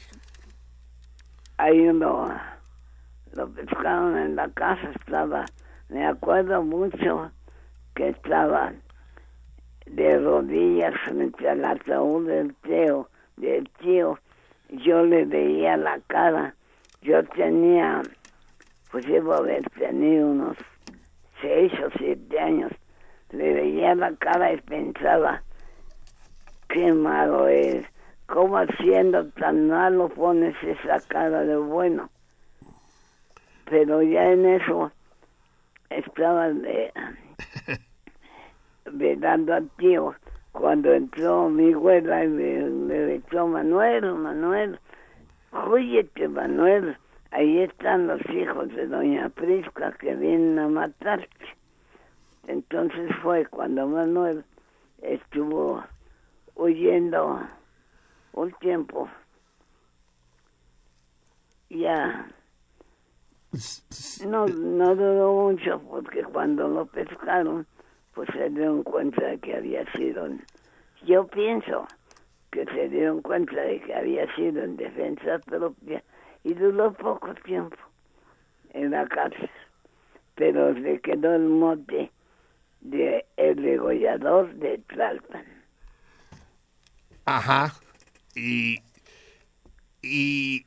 Eh, después, después, eh, tú, tú llegaste a verlo después de esa, de que llegó al, llegó al velorio y lo pudiste ver después. Bueno, sí, regresó, estuvo ah, huyendo, pero regresó. Y ya después estuvo yo viviendo en paz con él hasta que mi mamá me convenció de venirme con ella. El cambio fue tremendo porque ¿Te convenció o te llevó por la fuerza? terrible porque mi abuela, mi abuela, el cariño, el amor de mi abuela, una mujer que no sin arrumacos los indios no no arrullan a los hijos, pero que comunican un un calor, un un amor como no lo hace nadie, ¿eh? Ni, ni, ni la madre. Sí, de poca madre. Muy bien, qué, qué, qué, qué hermoso recuerdo, querida Lupe. Eh, su- supongo, por, por ahí dicen que un hombre, eh, eh, es, este es el, el- en, el- en este caso, eso te incluye a ti, hombres, hombres y mujeres juntos, eh, son sus recuerdos, ¿no? Eh, la vida, mientras, mientras, mientras uno tenga los recuerdos, dime, dime, Eh, son recuerdos muy, ¿qué te dijera? dime, dime. Pues se puede decir que trágicos de momento, pero algo que, que, que yo que los viví no puedo olvidar. Es lo mejor que me pudo haber pasado, porque además imagínate lo que fue para mí estar en, en una huerta de dos mil metros cuadrados, esa era nuestra huerta, y venir aquí, venir con mi madre y llegar aquí al DF a dormir en el piso, en el suelo, sin amor, sin cobijo, sí, sin cariño, porque mi madre me trajo porque era ella decía que era su obligación, pero no me quería. Sí, eh, es- sí, claro que te escucho, te estamos escuchando todos, estamos absortos en tu relato. Pero quiero, Pero bueno, mira, quiero quedarme, con, quiero quedarme con, pasó. con, el, con la parte luminosa de tu, de tu relato, con, con el amor, con, con el amor de tu abuela y el amor de ese, de ese hombre duro, de ese, de ese hombre agreste que fue tu padre y que, y que te debe haber amado con locura él también a ti. Sí. El- el- el- lo curioso es eso, que podría tratar con, con, con rudeza a su madre, pero no a su hija, ¿no? A su, a su pequeña y adorada Lupe. Querida, ha sido un enorme placer tenerte otra vez entre nosotros y, y espero que muy pronto volvamos a platicar otra vez. Eh, sigue escuchando el programa. Lupe, en nombre de todo el cardumen, espero que me estés escuchando. Un inmenso Claro beso y un abrazo multitudinario para ti. Y transmítele también un beso y un abrazo a nuestra querida Lucy. Y ahí va. Un abrazo Y al, y y un al- beso para cada uno de mis salmones. ah, sí, y, y, por supuesto, un fuerte abrazo. Y al- para el salmón mayor, pues ya sabes, para que te digo, me gusta que me lo digas, pero con todo mi amor, Marcelo. así es, mi querida Lupe. Y dale un abrazo también al, al degollador resucitado. Ah, que- que bueno, es tu nieto. este, es- eso está muy chistoso. Así es, mi Lupe. Buenas noches, querida. Ah, ándale. Que, Buenas noches, Marcelo. que la vida sigue, siga siendo luminosa para ti. Hasta allá. Enseguida con Paco Ibáñez en concierto. Y entonces os, os- os pido, en todo caso, que cantéis conmigo la canción de José Agustín Goitisolo, que es la de Lobito Bueno. Los que la saben, ¿eh?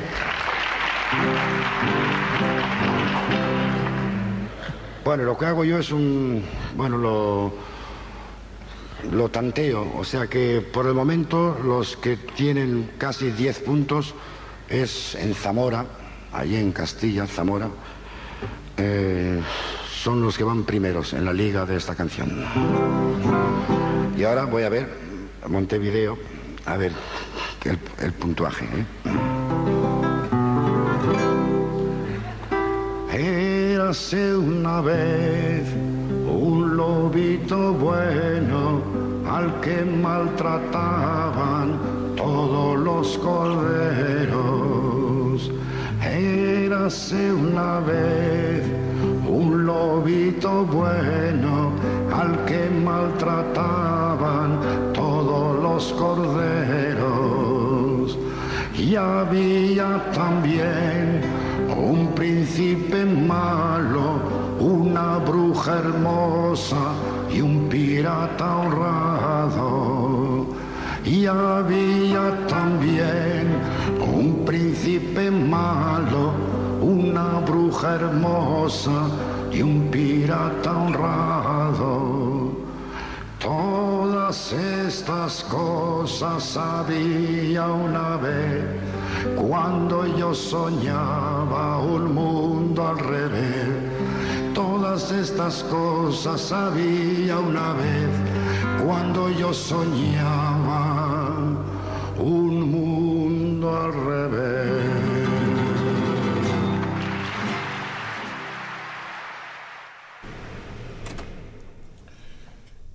Bien, amigos míos, la entrañable, la incomparable Lupe, eh, Paco Ibáñez y su lobito bueno, en homenaje al degollador de Tlalpan, a Manuel, su padre, aquel, aquel hombre bragado que sin embargo la quiso, la consintió y, y la adoró. Y por supuesto, para que no faltara nada, nuestra pendejada de rigor, porque mostró ahí el texto que introduce la canción y que eh, venía sobrando. El gran Paco Ibáñez y su lobito bueno, al que maltrataban todos los corderos. Es la una de la mañana con 20 minutos, amigos míos, y es el momento de eh, discutir, de hablar del, del torito mensual y de eh, leer la correspondencia, de ver cuáles son las respuestas que tenemos al torito del mes pasado. Recuerdan, en el, el mes de Niboso, el, el torito fue el, lo que preguntábamos en el mes de Niboso fue a qué... Eh, ¿A quién se debe la clasificación de la edad de piedra, la de bronce y la edad de hierro? Eso es. Y... Ah, pero no la, no la tenemos aquí.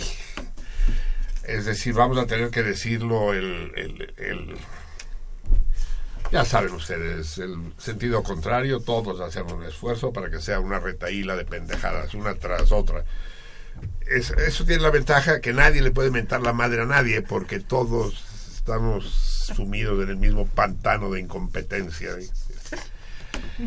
Bueno, en fin, si no fuera por su... Si es que todavía hay alguien que tenga la paciencia de escuchar esta jalada que hacemos aquí, le pedimos excusas.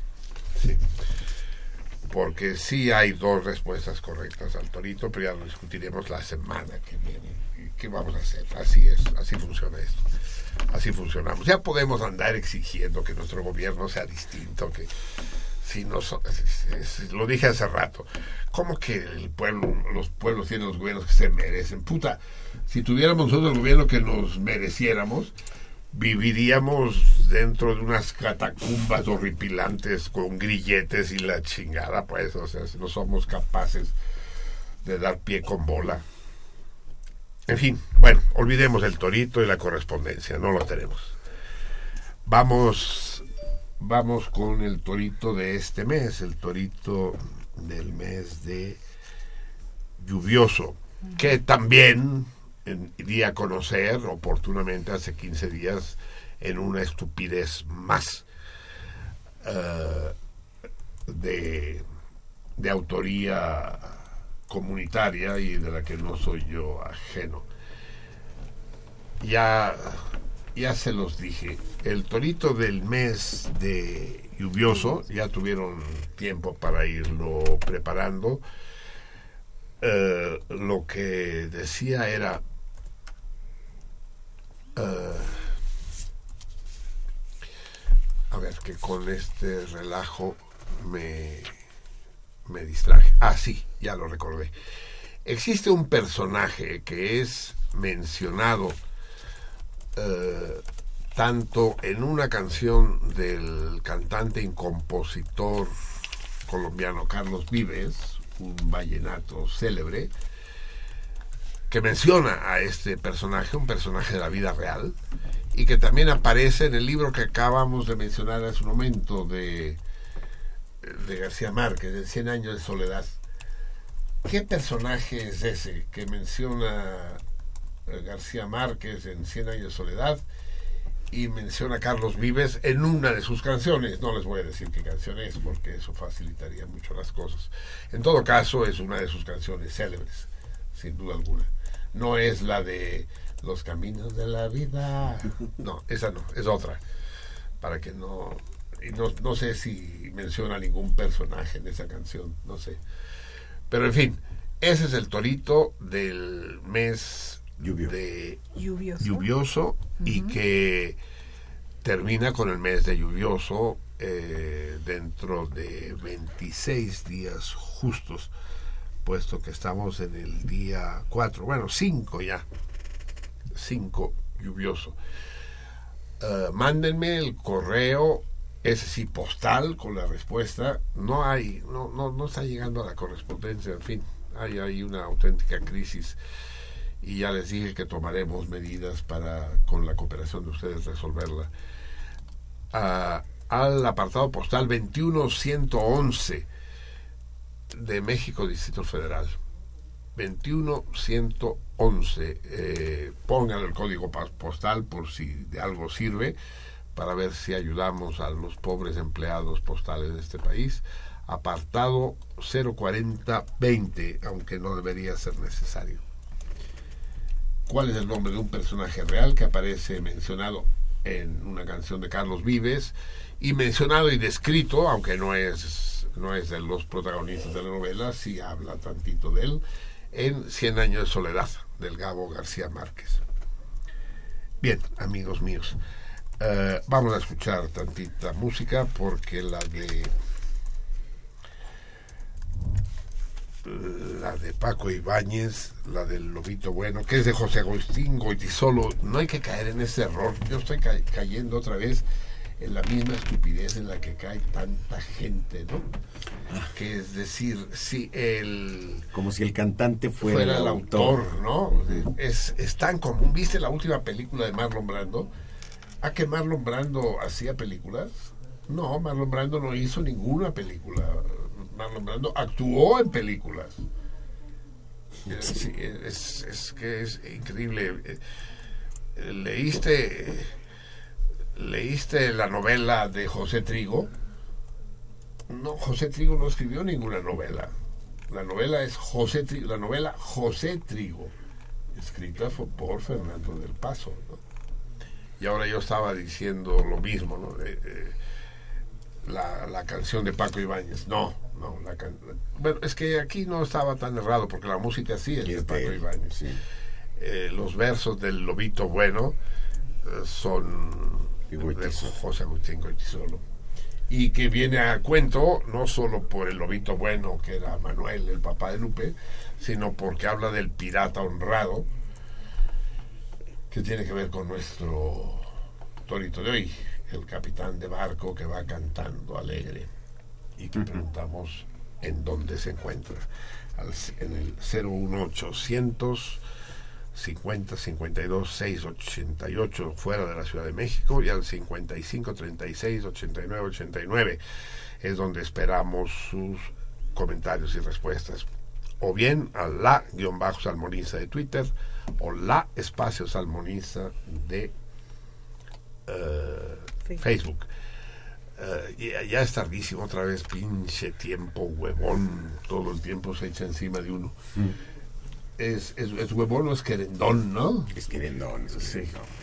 Cuando alguien se echa encima es porque te quiere mucho. y el tiempo nos da de querer inmensamente. Eh, eh, ¿Tenemos a Praxedis en la línea? No. Bueno, vam- vamos, eh, vamos a vamos a escuchar música entonces antes de comunicarnos con Praxedis y ver si tenemos eh, llamadas de nuestros amigos. Eh,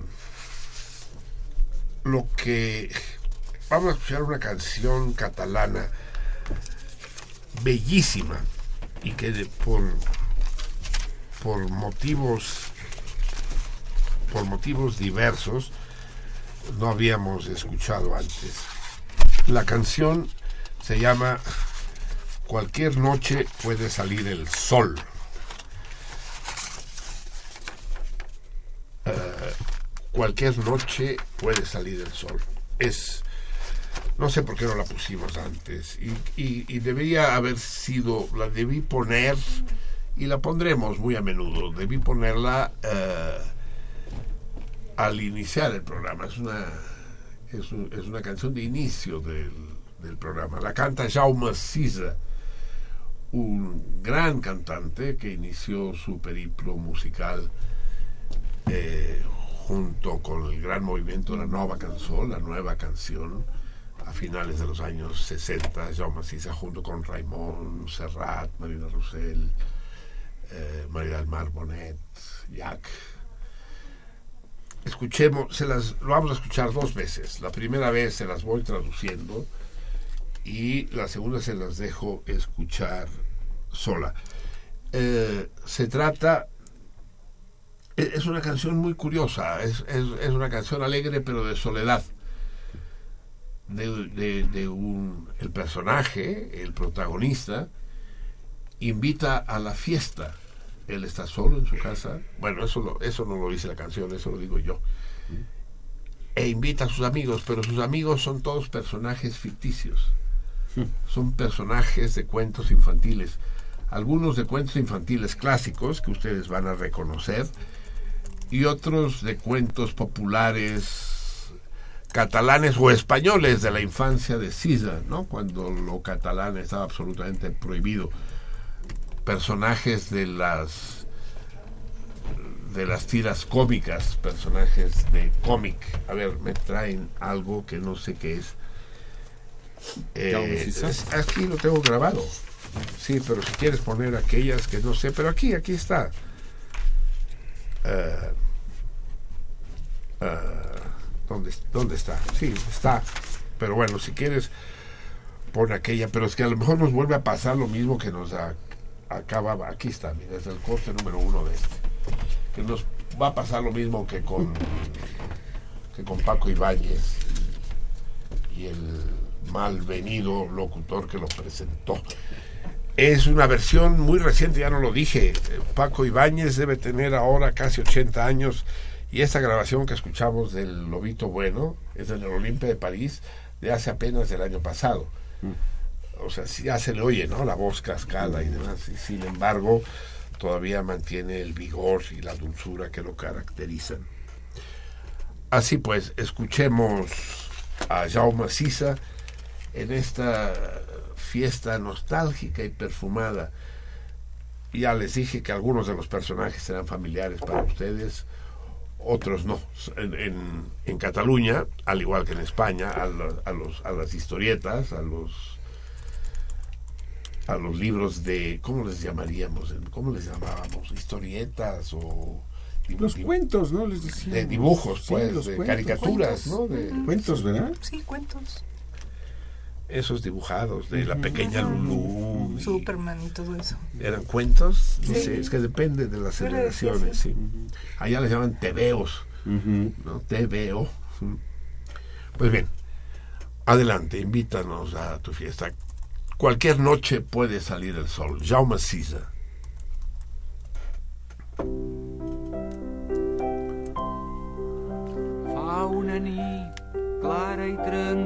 La noche es clara y la tranquila. La luz nos, de la luna nos ilumina. Los invitados van llegando y van llegando toda la casa.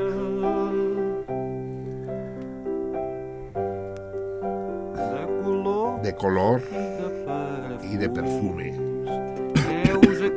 He aquí a Blancanieves, a Pulgarcito, los tres cochinitos, el perro Snoopy y, y su secretario eh, Emilio y Simbad.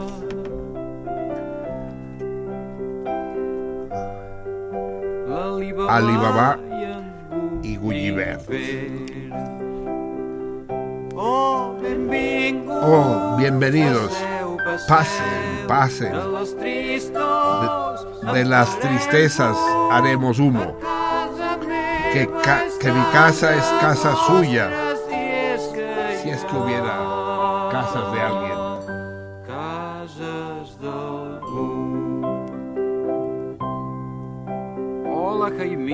Jaimito. I Doña Urraca. y Doña Urraca en Carpanta. y Carpanta I Barba Azul. y Barba Azul I Frankenstein. y Frankenstein, llop. el hombre lobo, I el conte, el Drácula y Tarzan. Tarzán.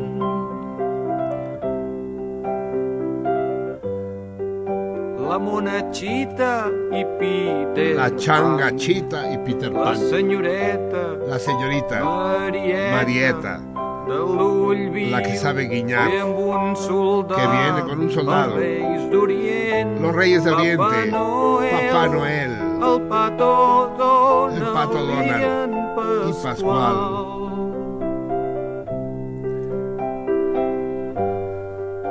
La Pepa Maca la Pepa Hermosa y Superman. Buenas noches, senyor King Kong, señor King Kong, Asterix, señor Asterix. En Taxi y Taxi Kane, Roberto Alcázar, Roberto Alcázar y Pedrito, el hombre del saco y Patufet.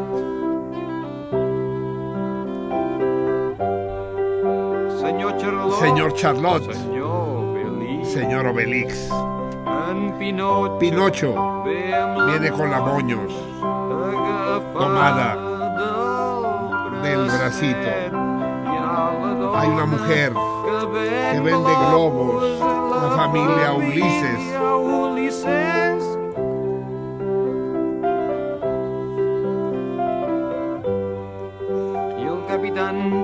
y el capitán Trueno en patín del diablo.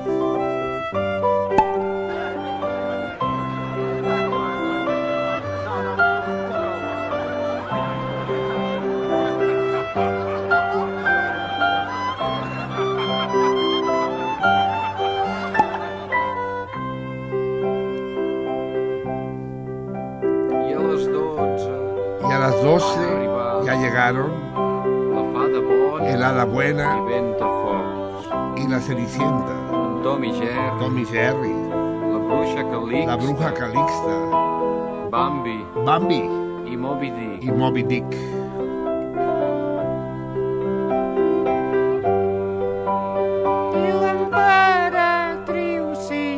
Y la emperatriz, sí, sí, Mortadelo, Mortadelo i Filemón. Guillermo Brown, y Guillermo Tell, la caperucita rojita, el lobo feroz y el cagón, Cocolizo, en Popeye. Oh, Oh, bienvenidos, passeu, pásenle, pásenle. Ahora ya no falta nadie. O potser sí, O tal vez sí, ja me n'adono ahora me doy cuenta que tan sols que solamente tu. faltas tú. També pots venir También puedes venir si quieres. T'esperem, esperamos. Hay lugar para todos. El tiempo no cuenta, ni el espacio. Cualquier noche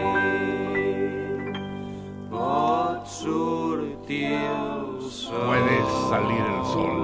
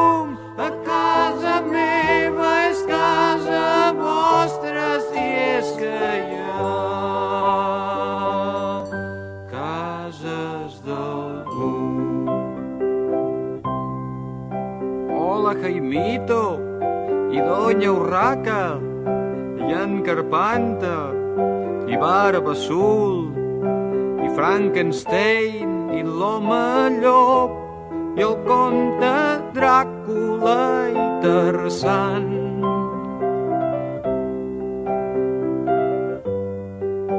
La monachita i Peter Pan, la senyoreta Marieta de l'ull viu ve amb un soldat, els reis d'Orient, Papa Noel el petó dona-li en Pasqual.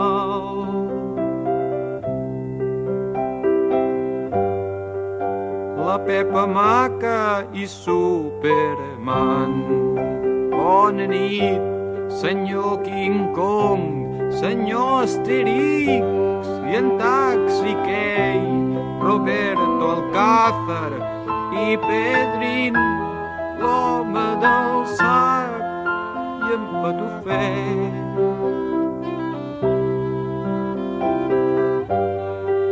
Senyor Charlot, senyor en Pinotxo ve amb la Monyos agafada del bracet. Hi ha la dona que ven globus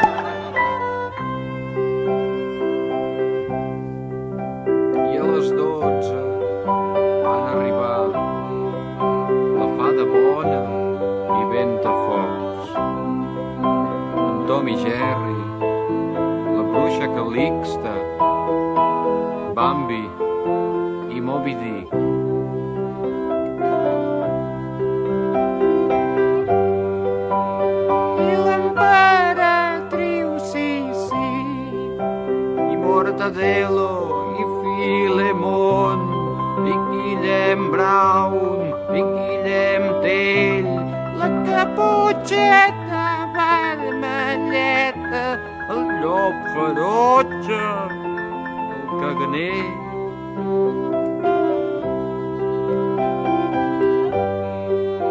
en Cocolizo i en Popeye Oh, benvinguts, passeu, passeu, ara ja no falta ningú. O potser sí, ja me n'adono que tan sols y faltas tú.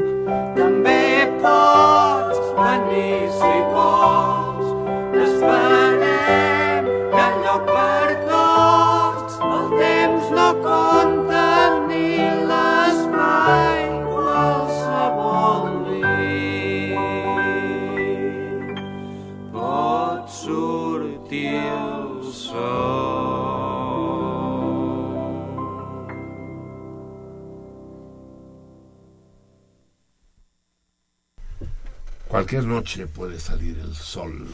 Esta combinación de alegría melancólica, ¿no? De sus invitados, ¿no? Peter Pan y el Pato Donald. Snoopy. Snoopy y sus secretarios. Moby Dick y Guillermo Tell, ¿no? Y los junta. Ya, ya llegamos todos, solo faltas tú.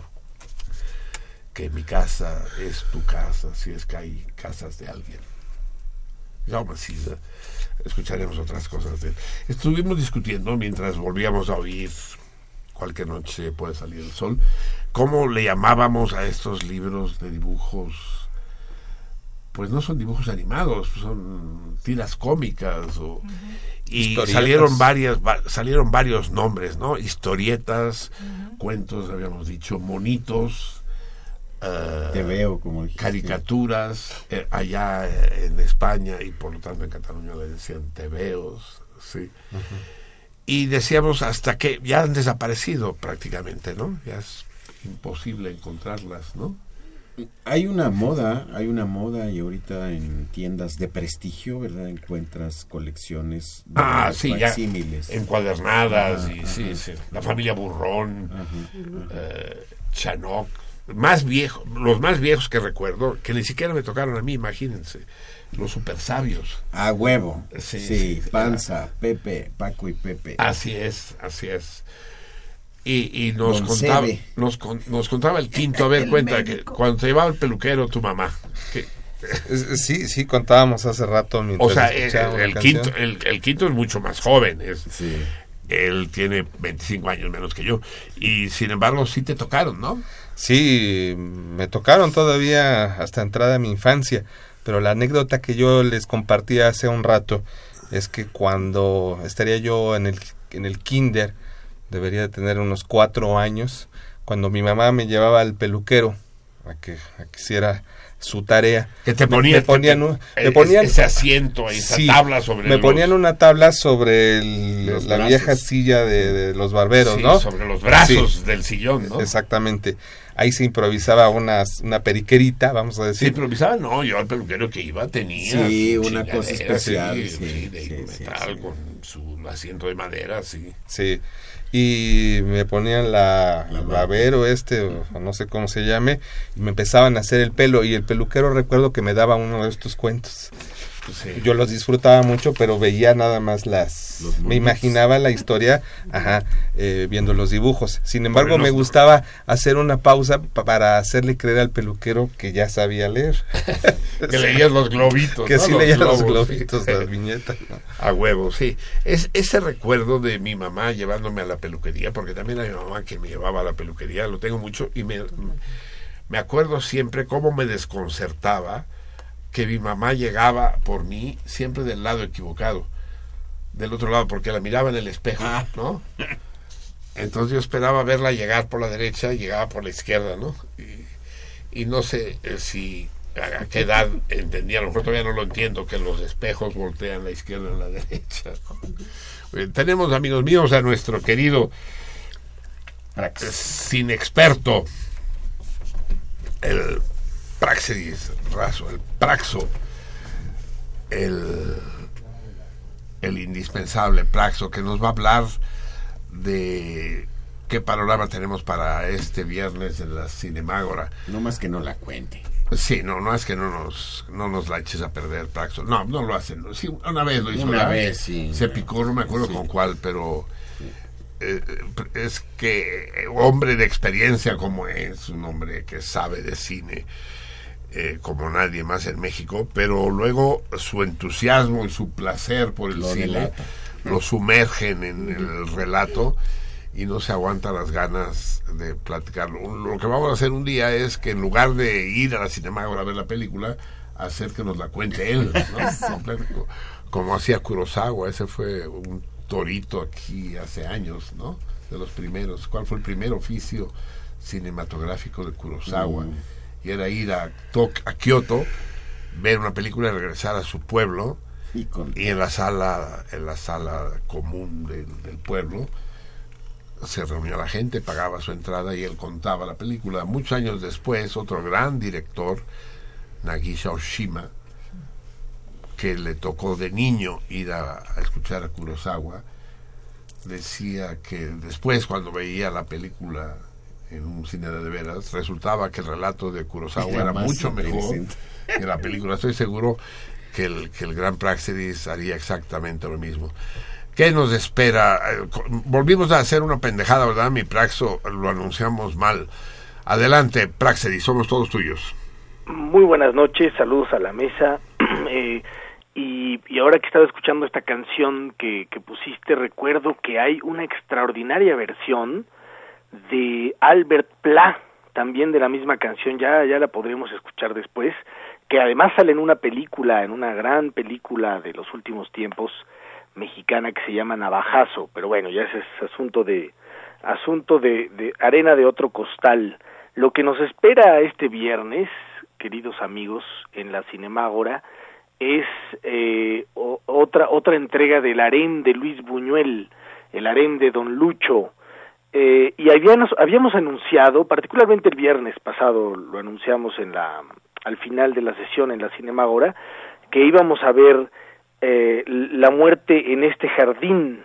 Eh, sin embargo, el, el, el, um, la cronología como va como vamos revisando la obra de Luis Buñuel que vamos hacia el origen de su harem eh, eh, indica que primero va Nazarín es una leyenda de la, del cine mexicano, no solo del cine buñuelesco, eh, y bueno, por supuesto que del cine mundial, acreedora a un premio especial eh, raro, es una de las pocas acreedoras de, un premio especial en el Festival de Cannes eh, el, el, al año posterior de que se estrena, en 1958. Eh, vamos a ver una película donde acá son dos eh, musas de don Luis Buñuel. Y qué musas, bueno, hasta tres podría decirse, una, una terrible que es Ofelia Gilmain eh, y dos encantadoras que son la Marga López y Rita Macedo. Estas dos mujeres que van acompañando al galanazo que fue Francisco Raval, el gran Paco Raval, que, que viene a ser uno de los Cristos más quijotescos de toda la historia y es la primera incursión de Luis Buñuel mm, en el universo de Benito Pérez Galdós, del cual también hemos visto su otra película que adaptó, que es ni más ni menos que Tristana, a, a casi al final de su vida. Eh, vamos a ver eso. También vamos a ver la primera eh, colaboración, la primera mancuerna entre Luis Buñuel y Gabriel Figueroa. Eh, es la primera vez que se encuentran los dos en ese camino luminoso que, que, que, que será eh, esta pues esta mancuerna eh, que, que, que, van, que, va, que va también a, a dar otras películas que, que ya no vamos a ver porque no coincidirán con nuestro nuestra postura de del harén de Don Lucho. Eh, y también vamos a ver una película rarísima. Eh, con la primer película estaba estaba leyendo eso en los en algunos documentos que no usa música eh, incidental y que tuvieron nada más tuvo que poner una un tema musical al final de, esta solo por, por porque se lo pedía el sindicato de trabajadores pero si no dice el mismo Luis Buñuel que se hubiera ido feliz de la vida sin poner una sola pieza musical. Y hace este, hace de eso una experiencia cinematográfica gigantesca. Vamos a ver cómo eh, Luis Buñuel empieza también a explorar eh, por las obsesiones históricas de México, trae a Benito Pérez Galdós al porfirismo, a, a, en medio de, de, una de la crisis revolucionaria, lo inserta al padre Nazario y nos da también una lección de, uh, de alegorías nunca antes vistas tampoco en el cine nacional, de nuestro cine nacional. Eh, así, así también eh, nos vamos a deleitar con, con los comentarios de, de un, una, una nueva miembra para, para, para hablar en, en, en los términos que, que, que, así convienen para la Real Academia, una nueva miembro de la Cinemágora eh, que, que, que, va a explorar ella misma los, los deseos eh, extraños de Luis Buñuel y las mujeres que hemos descubierto a lo largo ya de, me parece que este ciclo ya tiene mm, ocho, siete entregas. A lo largo de siete películas hemos descubierto como fascinantes. Ella es Belén Yumbé. Eh, ya la verán el, el, el, el viernes en la Cinemágora presentando la película y, y pues podremos también eso eso también vamos a descubrir pero además de los ademases vamos a ver la película número 40 de nuestro de nuestra ambiciosa eh, construcción de un cineclub allá en la Casola eh, en Marsella 45 entonces también estamos de plácemes llegando a otro a otra decena de películas revisadas estrictamente todos los viernes desde hace 40 semanas. Eh, eso también será un deleite poder celebrarlo con ustedes, queridos radioescuchas, queridos salmones, y pues esperamos que contar con su asistencia.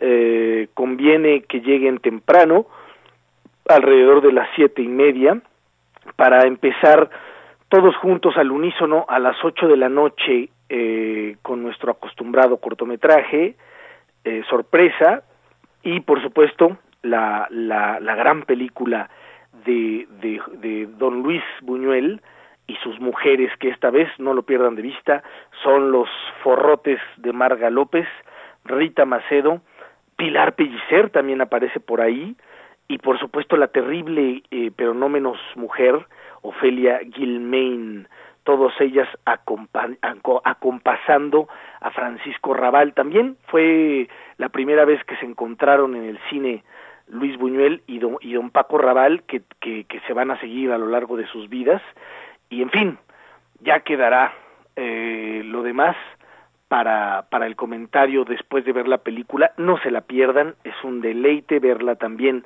monumental en nuestra gran pantalla de, del, de, la, de la casola y pues con eso creo que, que cumplimos esta noche eh, antojándoles a ustedes de esta gran pieza que será el viernes a las ocho de la noche en la casola. Eh, con esto me puedo despedir y nos vemos por allá el, el viernes. Hasta luego.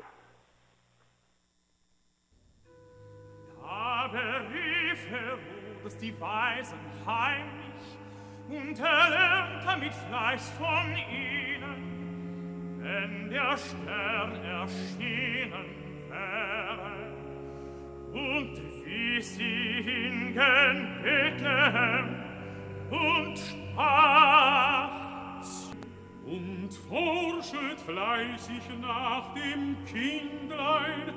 Und wenn ihr's findet, sagt mir's wieder, dass ich auch komme und es anbiete.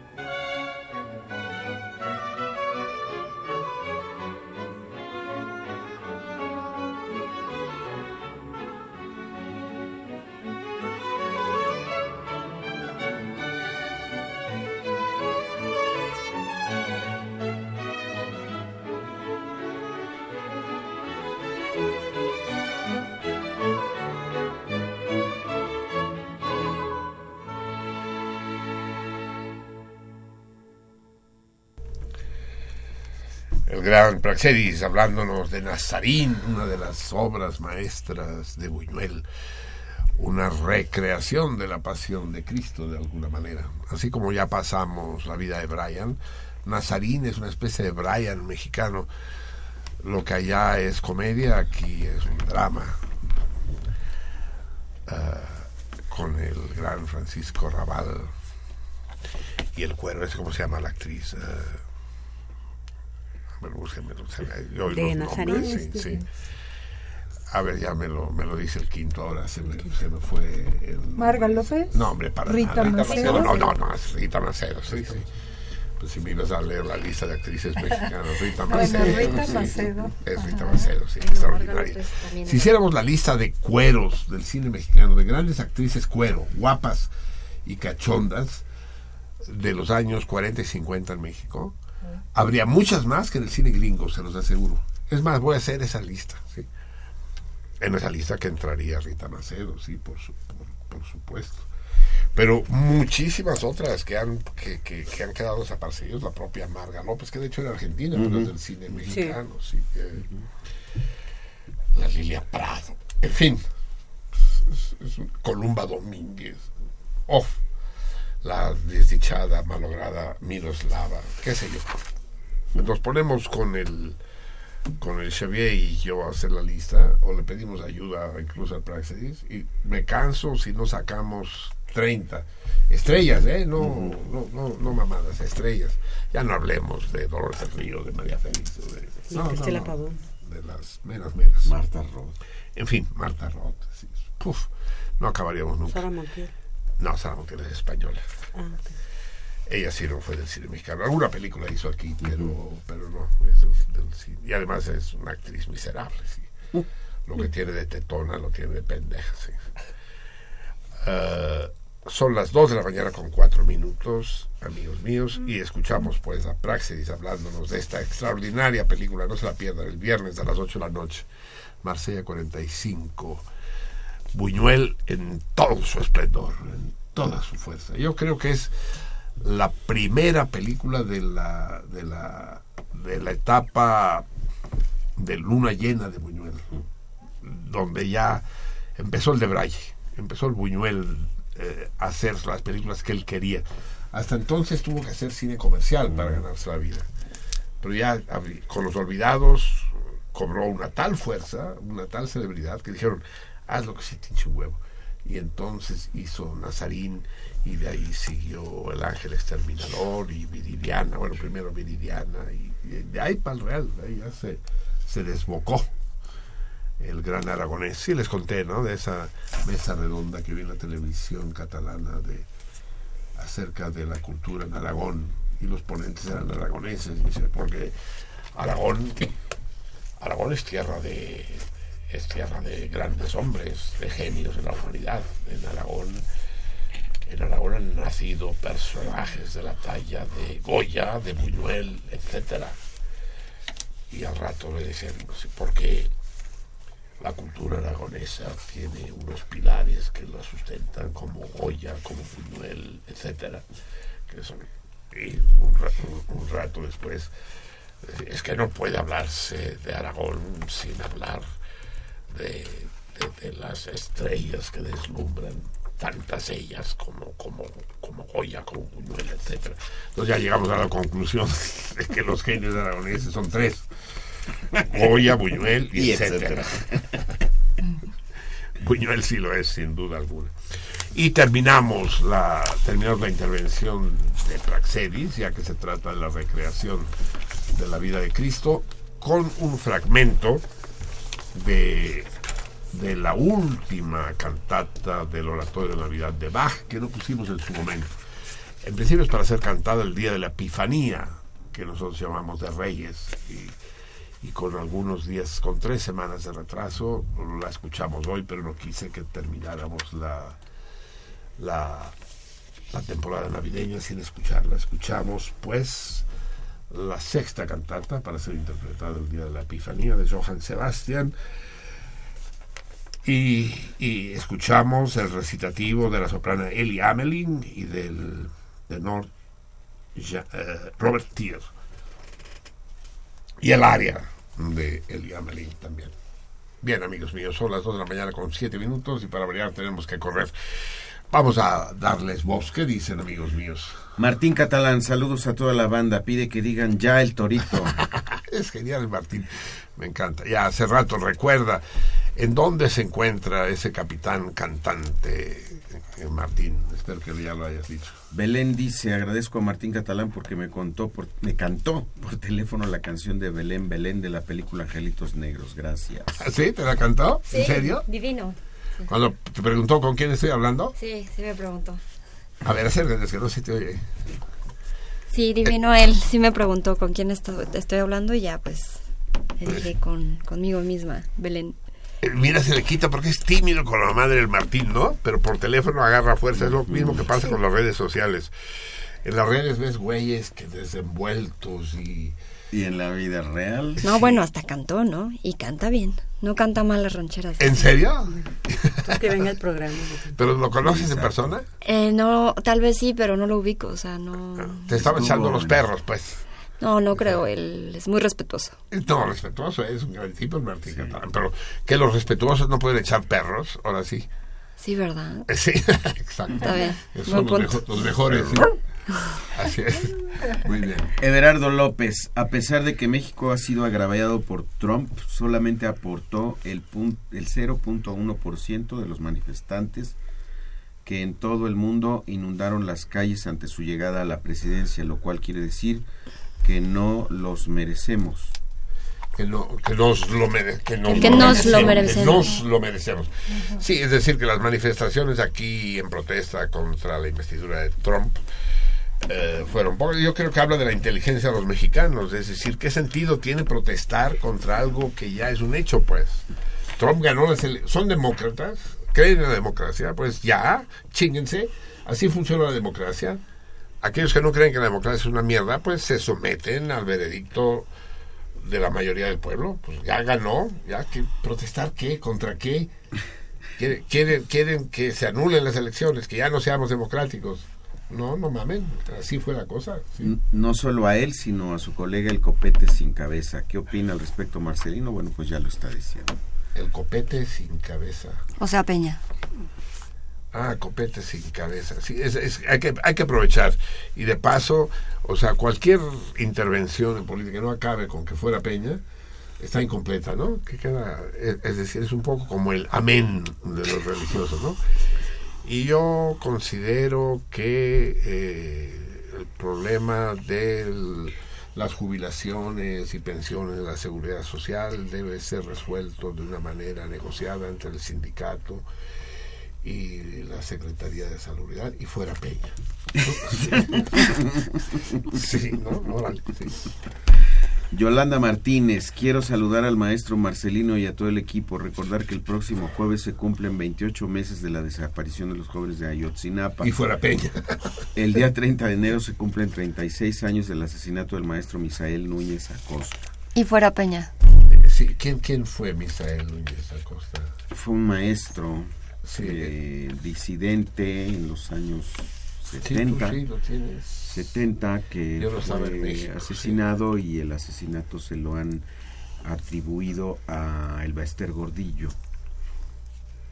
Ya. No, no, no, no tengo registrado ese episodio.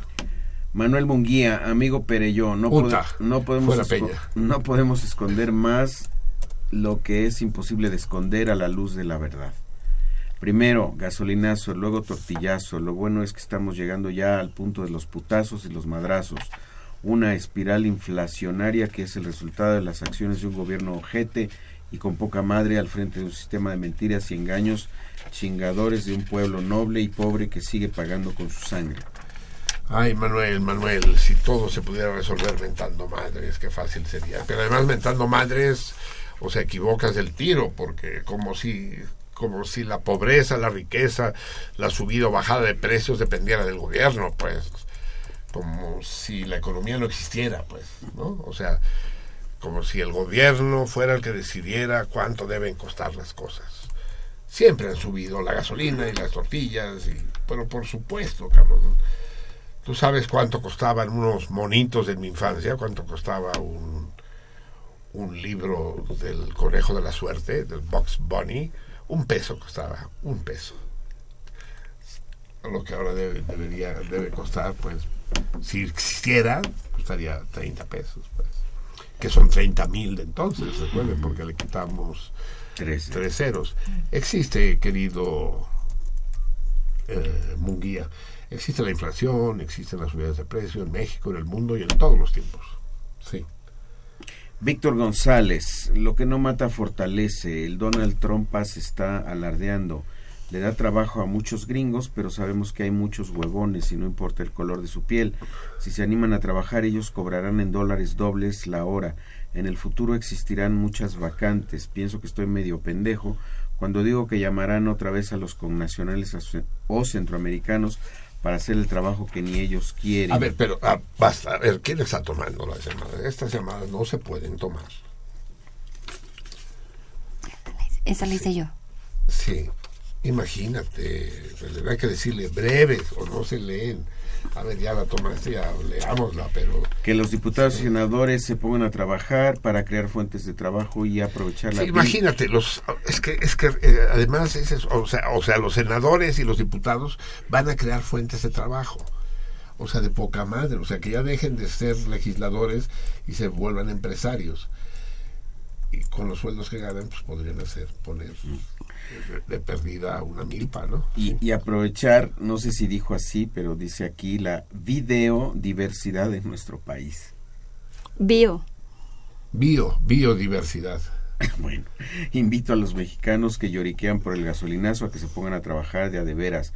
Aprovechemos esta oportunidad que nos está dando la historia. ¿Cuál es la oportunidad? No entendí. No, yo tampoco. Sí. Andrés, no recuerdo la última vez que estás... Ah, la- es decir, que ya no va a negar las remesas, que a ver si nos ponemos pilas, pues sí. Ahí sí sería un putazo que no llegaran las remesas. Andrés, no recuerdo la última vez que estas hipócritas feministas de utilería inspiradas en el rencor y el odio salieron a las calles para protestar ¿Andrés? contra el cruel Andrés es el radioescucha que ya Ah, yo creí que le estaban hablando a Andrés. sí. no no no Sí. Eh, salieron a las calles para protestar contra el cruel régimen teocrático que lapida mujeres y hombres pero que es aliado de Estados Unidos o para defender la dignidad de las mujeres en América Latina o en cualquier lado del mundo Pero es que no se entiende, hay No. que tener cuidado, porque de qué está hablando, pues. Estas hipócritas feministas de utilería. No se entiende, Andrés. Es decir, si no, si no mandan. Y también es problema de los telefonistas, ¿no? De descifrar un poco lo que se dice de manera que tenga pies y cabeza. Sí. Gerardo Trejo contesta el torito. Lilia Peña, el 28 de enero. querida.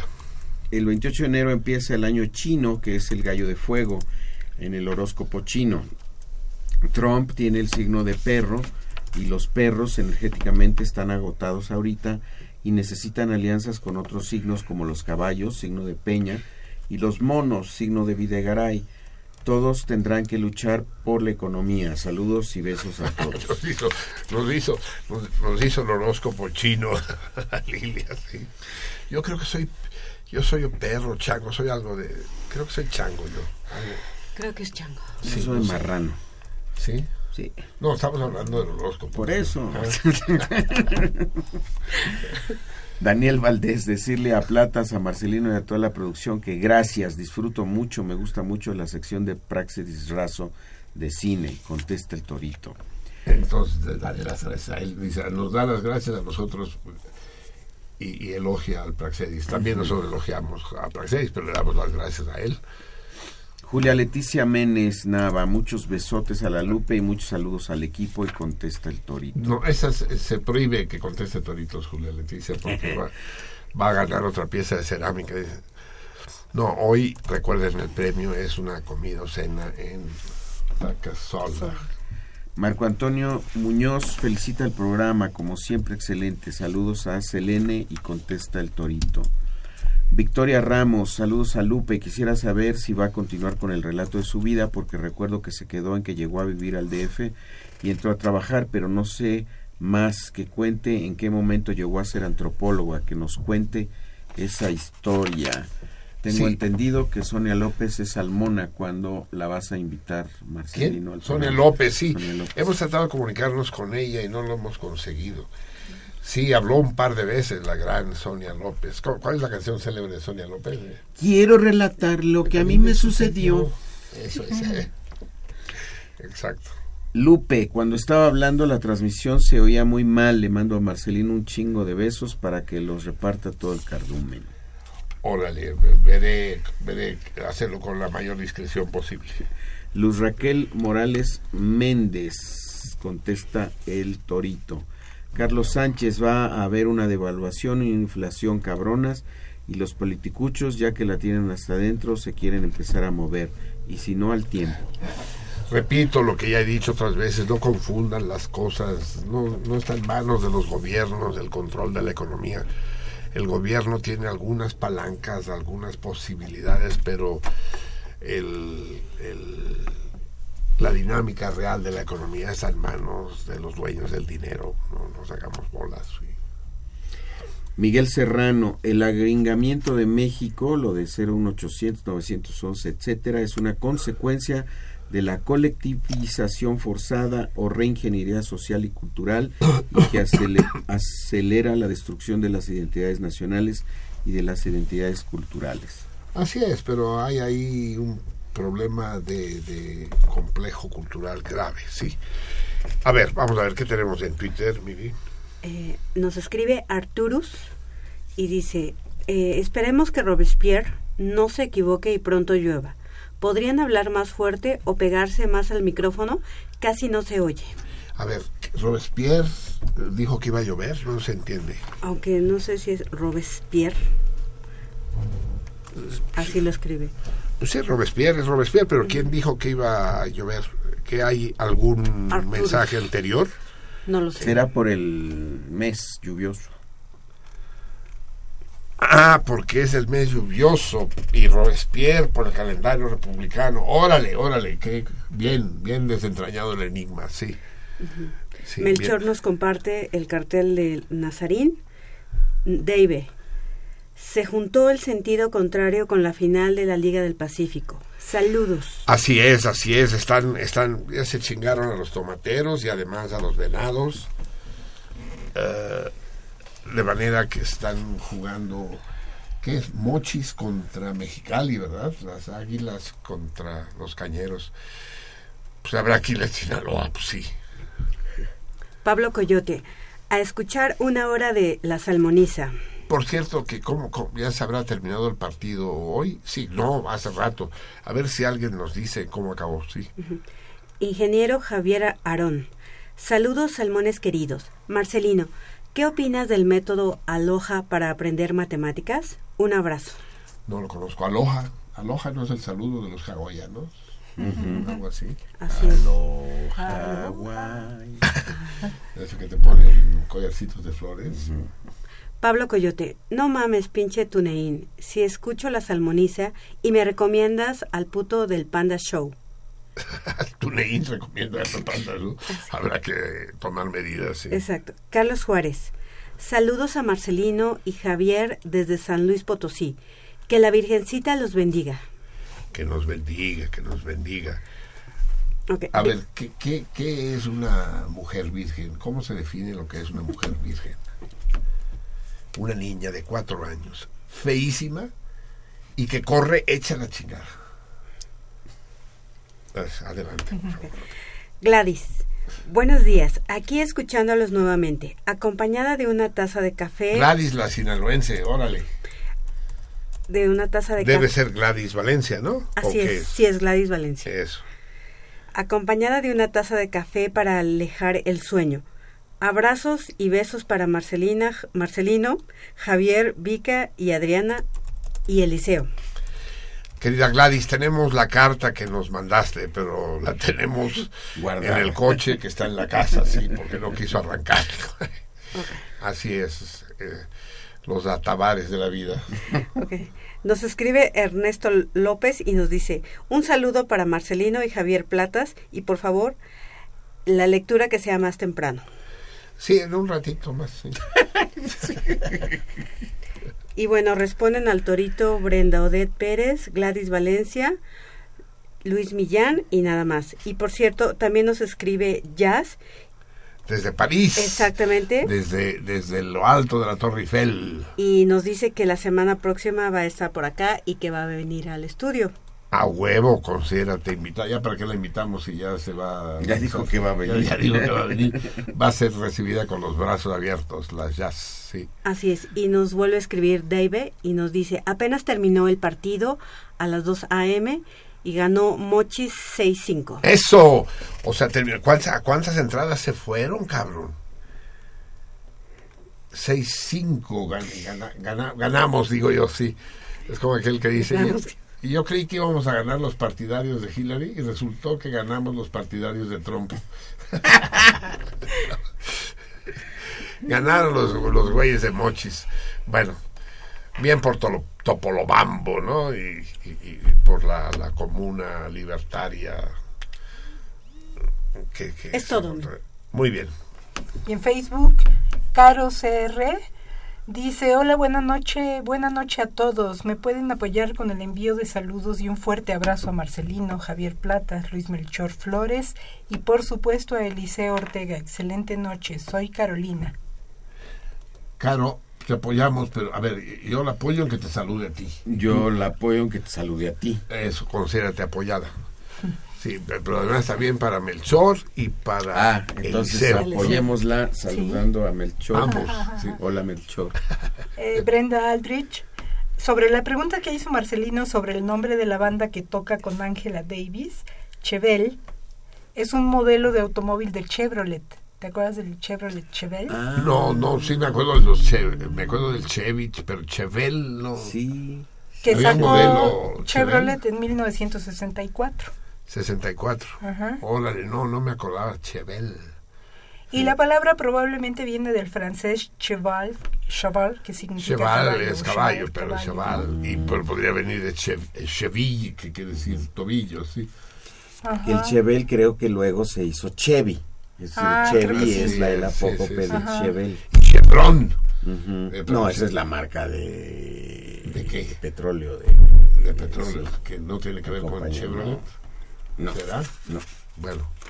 Y pues igual que en, que en Twitter, Luis Melchor comparte el cartel de, de la película Nazarín. Naza- Nazarín. Y después Rubén Espinosa Cabrera dice, Pereyó, Pereyó, Pereyó. Como una porra. ¿Y cómo sabes que no es así, que no es Perillón? Porque hay Perillón? acentos de admiración así. un Por montón. eso, pero pueden ser, sí. de- Es un grito, no sé si desesperado por o eso jubiloso. puede ser de repudio, sí. Y él mismo dice, fuerza Pereyó. Y luego él mismo nuevamente dice, ¿y qué importa caer en el error? Cuando estabas diciendo que ya saben que aquí Ah. siempre cometemos nuestras cosas. No, sí importa, sí importa, querido, sí. Después eh, Álvaro Gaitán contesta al torito y manda muchos saludos y buenos deseos. Emanuel Cruz contesta al torito. Moro Chaparro, buenas noches, Salmones, saludos a todos, contesta el torito. César Berlanga contesta el torito. Hidalgo Garduño Ya Gabriel. no deberíamos, pinches venados, ya. Solo vamos a aceptar después al torito de gente de los mochis, de los mochitecos. Hidalgo Garduño Gabriel contesta al torito y manda saludos a todo el equipo en este día que el calendario celebra al torito.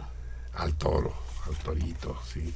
Eliseo Ortega León eh, contesta al torito y manda saludos a todos por allá, o sea, por acá. Bueno, y a ti también te mandaron saludos. Muy bien, amigos míos. Quería, eh, tenemos que discutir de, lo, de la entrega del Chapo, tenemos que, qué representa realmente el Chapo, tenemos que discutir de Trump, tenemos que hablar de tantas cosas, como dice el poeta, sí. Y, como dice Miguel Hernández, ¿no? A su Ramón Sige, su amigo muerto. Y tenemos que hablar de tantas cosas, le dice al cadáver. Ustedes no son cadáveres ni nosotros tampoco, pero sí tenemos que hablar de muchas cosas. Pero ya iremos hablando. En particular íbamos a escuchar una conferencia de John Fitzgerald Kennedy, que dicen que fue la que le costó la vida, donde desvela en parte cómo está el teje-maneje del poder en Estados Unidos y en el mundo, pero lo tendremos que dejar para la próxima semana. Total, eh, para desgracia nuestra, eh, los problemas no se van a resolver de aquí a entonces y todo sigue en vilo. De manera que antes de pasar a la lectura con la que terminaremos nuestra emisión del día de hoy, emisión, ¿no? También se- al- al- a la eyaculación también se le dice emisión, Sí, ¿no? claro. Hay emisión de gases, emisión Sí. de radio y emisión de semen. semen, ¿no? Eh, sí. Eh, entonces vamos a renunciar, pues. En particular, la cuestión del Chapo lo vamos a discutir con mucho cuidado, y eso sí, tenganlo claro. Tenía que haberlo anunciado más temprano. El martes eh, Siete. 7, Ujú. es decir, dentro de 15 días exactamente, vamos a hacer un programa especial de sentido contrario. Vamos a hacer una transmisión en directo, como siempre, pero esta vez en vivo desde el, desde el Orfeo Catalá, desde la sala de la Cinemágora, una mesa redonda acerca de eh, la situación jurídica y penitenciaria en México, en el mundo, la deportación del Chapo, es constitucional, no es constitucional, y para ello nos, nos eh, enriquecerán dos constitucionalistas eminentes que uno de ellos ya ha participado en nuestro programa, que es Agustín Acosta, y, y el maestro ay, Luis. Sí, Em, el maestro Luis, muy bien. No, perdón. Sí, se- se- seguimos haciendo las cosas bien. Y además dos, dos presos eminentes, bueno, expresos, y, si, y a lo mejor futuros presos si siguen diciendo pendejadas. Uno de ellos es el 9, que ustedes conocen bien, Enrique Martínez, y el otro es eh, Salmón Schwartz, peruano, preso político y hablaremos de qué representa la cárcel, qué representa la deportación del Chapo y en, en general. Y, y esa, eh, están todos ustedes invitados. Vamos a hacer una experiencia notable. Vamos a ver si podemos hacer una mesa redonda de madrugada con público. El, el- programa les va a invitar una copa de vino a todos los asistentes y el restaurante La Casola les va a pagar todas las tazas de café que ustedes deseen. Eh, y va a durar, bueno, la, la duración del programa desde las once y media de la noche hasta las dos y media de la mañana, en vivo y en directo desde La Casola. Bien, amigos míos, pero dígalo usted. Sí, sí, el doctor López. López Betancourt, pero ¿cómo se llama? Eduardo, ¿Sí es Eduardo? No. A ver, lo checamos. Pero es el doctor López Betancourt, sin duda alguna, sí. Que es una de las figuras- maestro de la UNAM. Maestro emeritísimo, sí. Eh, y que no... Eduardo, y- ¿no? y nos Sí, es vamos a- Eduardo. Eduardo López. Eduardo López Betancourt. Betancourt. Bravo, Candomblé. Bien, entonces entre Eduardo López, el doctor Eduardo López Betancourt, el gran Agustín Acosta, Enrique Martínez y Salomón Schwartz, eh, discutirán, discutiremos eh, el entorno, las connotaciones que la deportación del Chapo implica en la toda la magnitud que permita la duración del problema. Están usted, todos ustedes invitados, reserven. Esa noche es una noche especial, asistan todos Y vamos a hacer el sorteo, vamos a decir que la respuesta correcta, efectivamente, como han dicho más de un más de un radio escucha, el, torito está tomado de la célebre canción del pirata de Luis Despronceda, uno de cuyos versos dice y va el capitán pirata cantando alegre en la popa hacia un lado al otro Europa y allá a su frente Estambul. Entonces el barco se encuentra, sí, vamos a leer, eh, sí, sí, nos vas a dar chance, ¿verdad, querido eh, Surosen? En- En 10 minutos, 10 minutos nos das. Muy bien, muchísimas gracias. Lo suficiente para leer. Y por primera vez vamos a leer a la limón, como se dicen los toros. Vamos a leer la canción del pirata conjuntamente, eh, Javier Platas y un servidor. No, bueno, el servidor ya se fue, Javier Platas y yo. Va- vamos a, leer al gran José Espronceda y este, esta bellísima canción. Pero la canción es la que revela dónde está el barco. ¿no? Dice, hacia un lado, al otro Europa y allá a su frente Estambul. Aquellos que respondieron Estambul, pues no la podemos dar por buena porque no está en Estambul. Estambul está frente a él. La respuesta exacta es, eh, pueden, pueden ser dos, digamos. Eh, pero la buena, la que yo hubiera dado por buena, es el estrecho del Bósforo. Eh, Estambul está en uno de los extremos del Bósforo, en el extremo occidental. Entonces la manera que está muy cerquita de Europa, a estribor, si está navegando hacia Estambul, Europa queda estribor, Asia queda a babor y enfrente Estambul. Sin embargo, vamos a dar por buenas también la respuesta que dijeron el mar de Mármara, que no es exactamente igual porque ahí pues Europa y Asia ya están más lejos, pero pues vamos a darlas por buenas. Ahí queda al revés, a estribor queda Asia, lejos, y a babor queda Europa, lejos. Como no hay ninguna respuesta que diga el mar de Mármara, ¿a ¿quién No, dijo? sí. Sí hay, ¿verdad? Hay claro. Sí. Sí, hay una. También en Facebook 2. Del- ah, no, digo- sí, sí, sí, sí, sí, hay que diga el mar de Mármara. Como no hay ninguna que diga el Bósforo, No. que hubiera sido la que yo hubiera dado por buena, sí. Porque es ahí sí, claramente tiene Europa a un lado y, y Asia al otro. Pero sí, Mármaras hay. Aquí tenemos un Mármara de Álvaro Gaitán, otro Mármara de Liceo. Este cabrón no debería participar, es parte del equipo, pero qué pedo, cabrón. Como está en su casa, se considera con derecho a participar. Y Luis Millán también nos contesta el Mar de Mármara. ¿Hay alguna otra? ¿No? No. Solamente estas tres. Muy bien, vamos a sortear pues la comida o cena en la... Estos son los buenos toritos que solo contestan dos o tres. Eh, eh, yo creí que habría más, pero pues no. A ver, por curiosidad, ¿qué contestó Pablo Alcornealo? ¿Qué contestó César, por ejemplo? Y, y Lucía, que son las fieras nuestras. Lucía la tienes tú, ¿no? No. Sí, tú leíste un recado de Lucía. Menes Nava, sí. No, Ah, de- contestaron Estambul, Ah, Estambul. Sí. también Moro. No, bueno, no, no, no, es que no contesta Estambul, cuidado. A No, ver. dice, hacia un lado, al otro Europa y allá a su frente Estambul. No contesta que está en Estambul. No, no, no, no, no. Bueno, aguas, pone. aguas, ah, sí, sí, entonces, a ver, entonces esto también. Sí, pues, o sea, están, están repitiendo el verso. dónde está, ¿no? Pues sí, pues sí, exacto, pero no dicen que estén en Estambul. Ah, Entonces, ¿esta es correcta? ¿Cuál que dice? Frente a Estambul, pues sí, ¿no? Sí, sí, sí. Frente Por a es, Estambul. de, es de Julia ah bueno.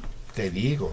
Julia Pues No de entonces. Frente a Estambul, pues Julia sí, frente a Estambul. que Claro el que es, que, que es mucho mejor la respuesta de, de- del Mar de Mármara, pues sí. Entonces, Ya, también ya- la- ya la podían, ya podían haberse tomado la molestia de ver frente a Estambul dónde queda frente a Estambul. El pirata es proceda hacia un lado, al otro Europa y allá a su frente Estambul. ¿Qué hacemos? Eh, no, yo lo reduciría, ¿no? A los que dijeron Los que el sí. mar de Mármara, ¿no? pues sí, porque si no es. injusto. Porque Ajá. si no es injusto, ¿no? Claro. Bueno, me van Porque el a otro, pero... no, no, pero es que el otro es muy vago, pues, hacia un lado, al otro Europa, sí, pero ¿dónde es eso? Sí. Así es. Entonces, que digan solo Mármara, ya que en- frente a Estambul, pues sí, frente a Estambul, frente a Estambul, Moro Chaparro, Julia Leticia. Pero Álvaro Gaitán sí dice el mar de Mármara, Eliseo dice el mar de Mármara, Luis Millán dice el mar de Son Mármara, y, y, y los demás no dicen el mar, no, no dicen. La, la- la realmente buena era el Bósforo, no hay ninguna, entonces dejamos el mar de Mármara. Frente a Estambul, pues sí, frente a Estambul.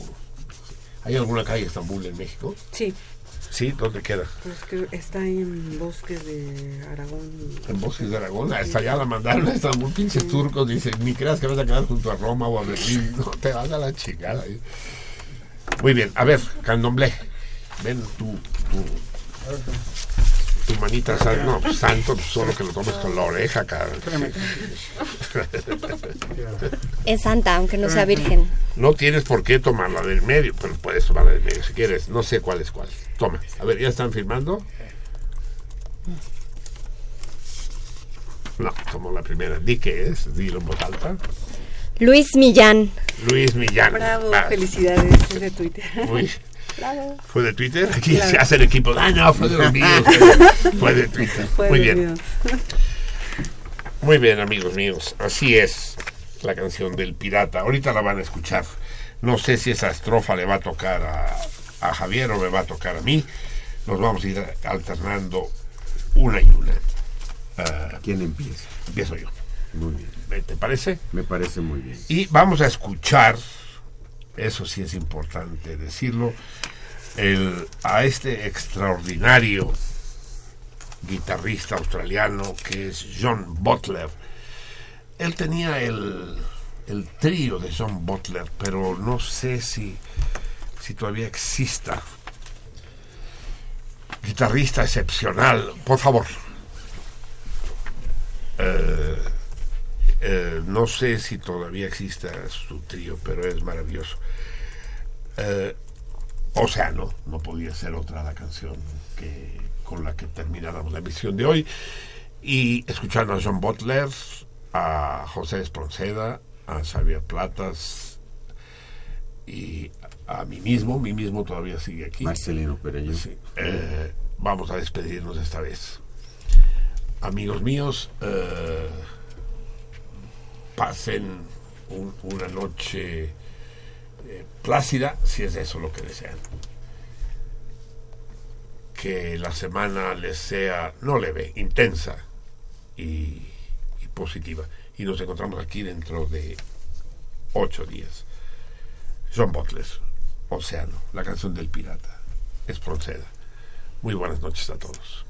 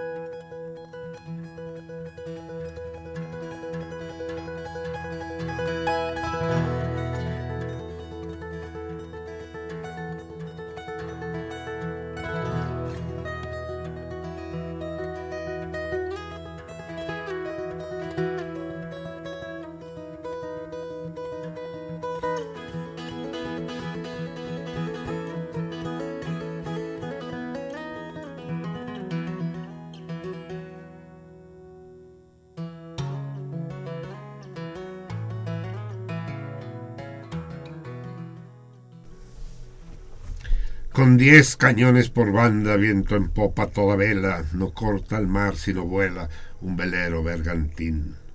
Bajé el pirata que llaman por su bravura el temido, en todo el mar conocido, del uno al otro confín.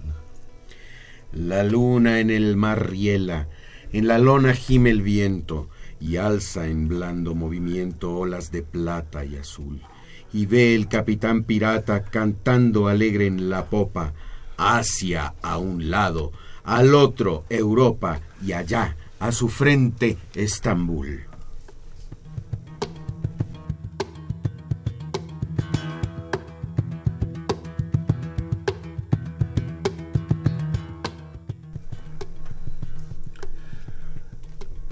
Navega, velero mío, sin temor, que ni enemigo, navío, ni tormenta, ni bonanza tu rumbo a torcer alcanza, ni a sujetar tu valor.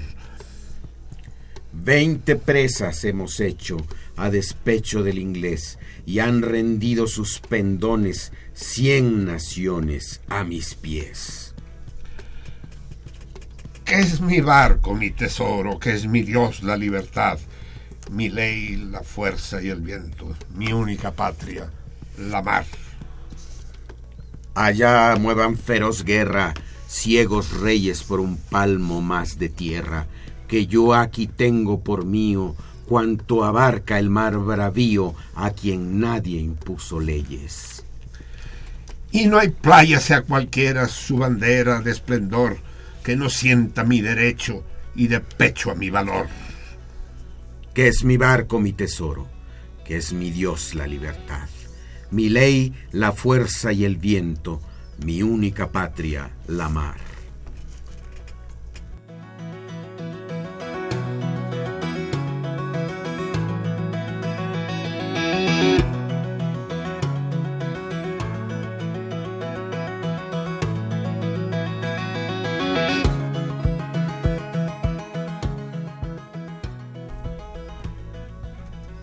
A la voz de barco viene, es de ver cómo vida y se previene a todo trapo a escapar, que soy yo el rey del mar y mi furia es de temer. En las presas yo divido lo cogido por igual, solo quiero por riqueza la belleza sin rival. Que es mi barco, mi tesoro, que es mi Dios la libertad, mi ley la fuerza y el viento, mi única patria la mar.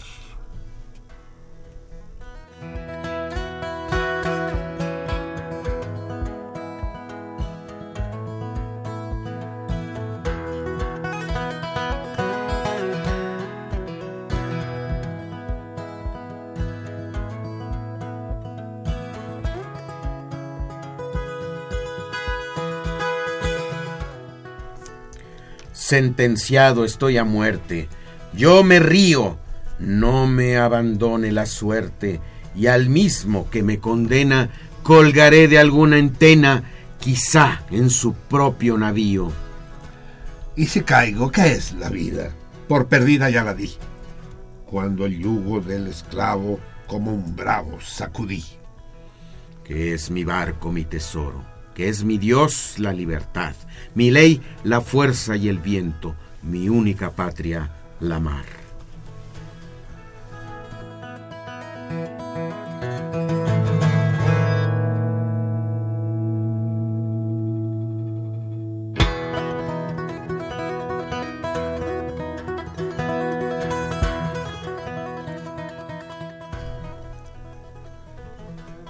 Son mi música mejor, aquilones, el estrépito y temblor de los cables sacudidos, del negro mar los bramidos y el rugir de mis cañones.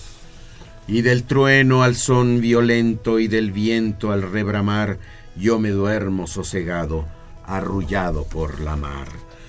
Que es mi barco, mi tesoro, que es mi Dios la libertad, mi ley la fuerza y el viento, mi única patria, la mar.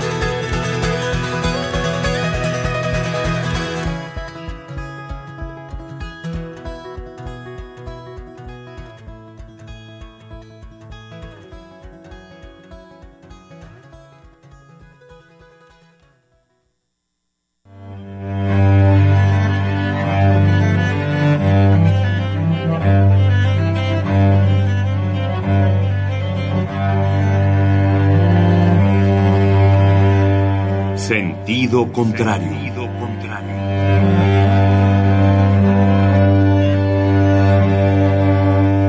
El Museo Universitario del Chopo presenta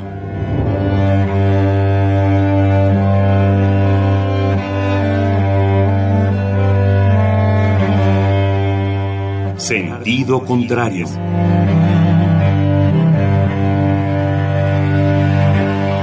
Una emisión de Marcelino Perelló. producida para Radio UNAM, con la participación de Javier Platas.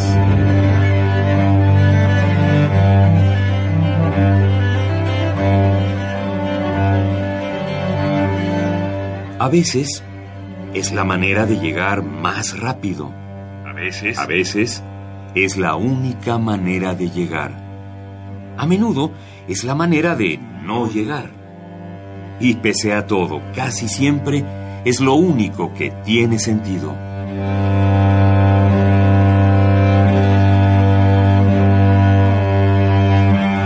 Sentido contrario. Sentido contrario.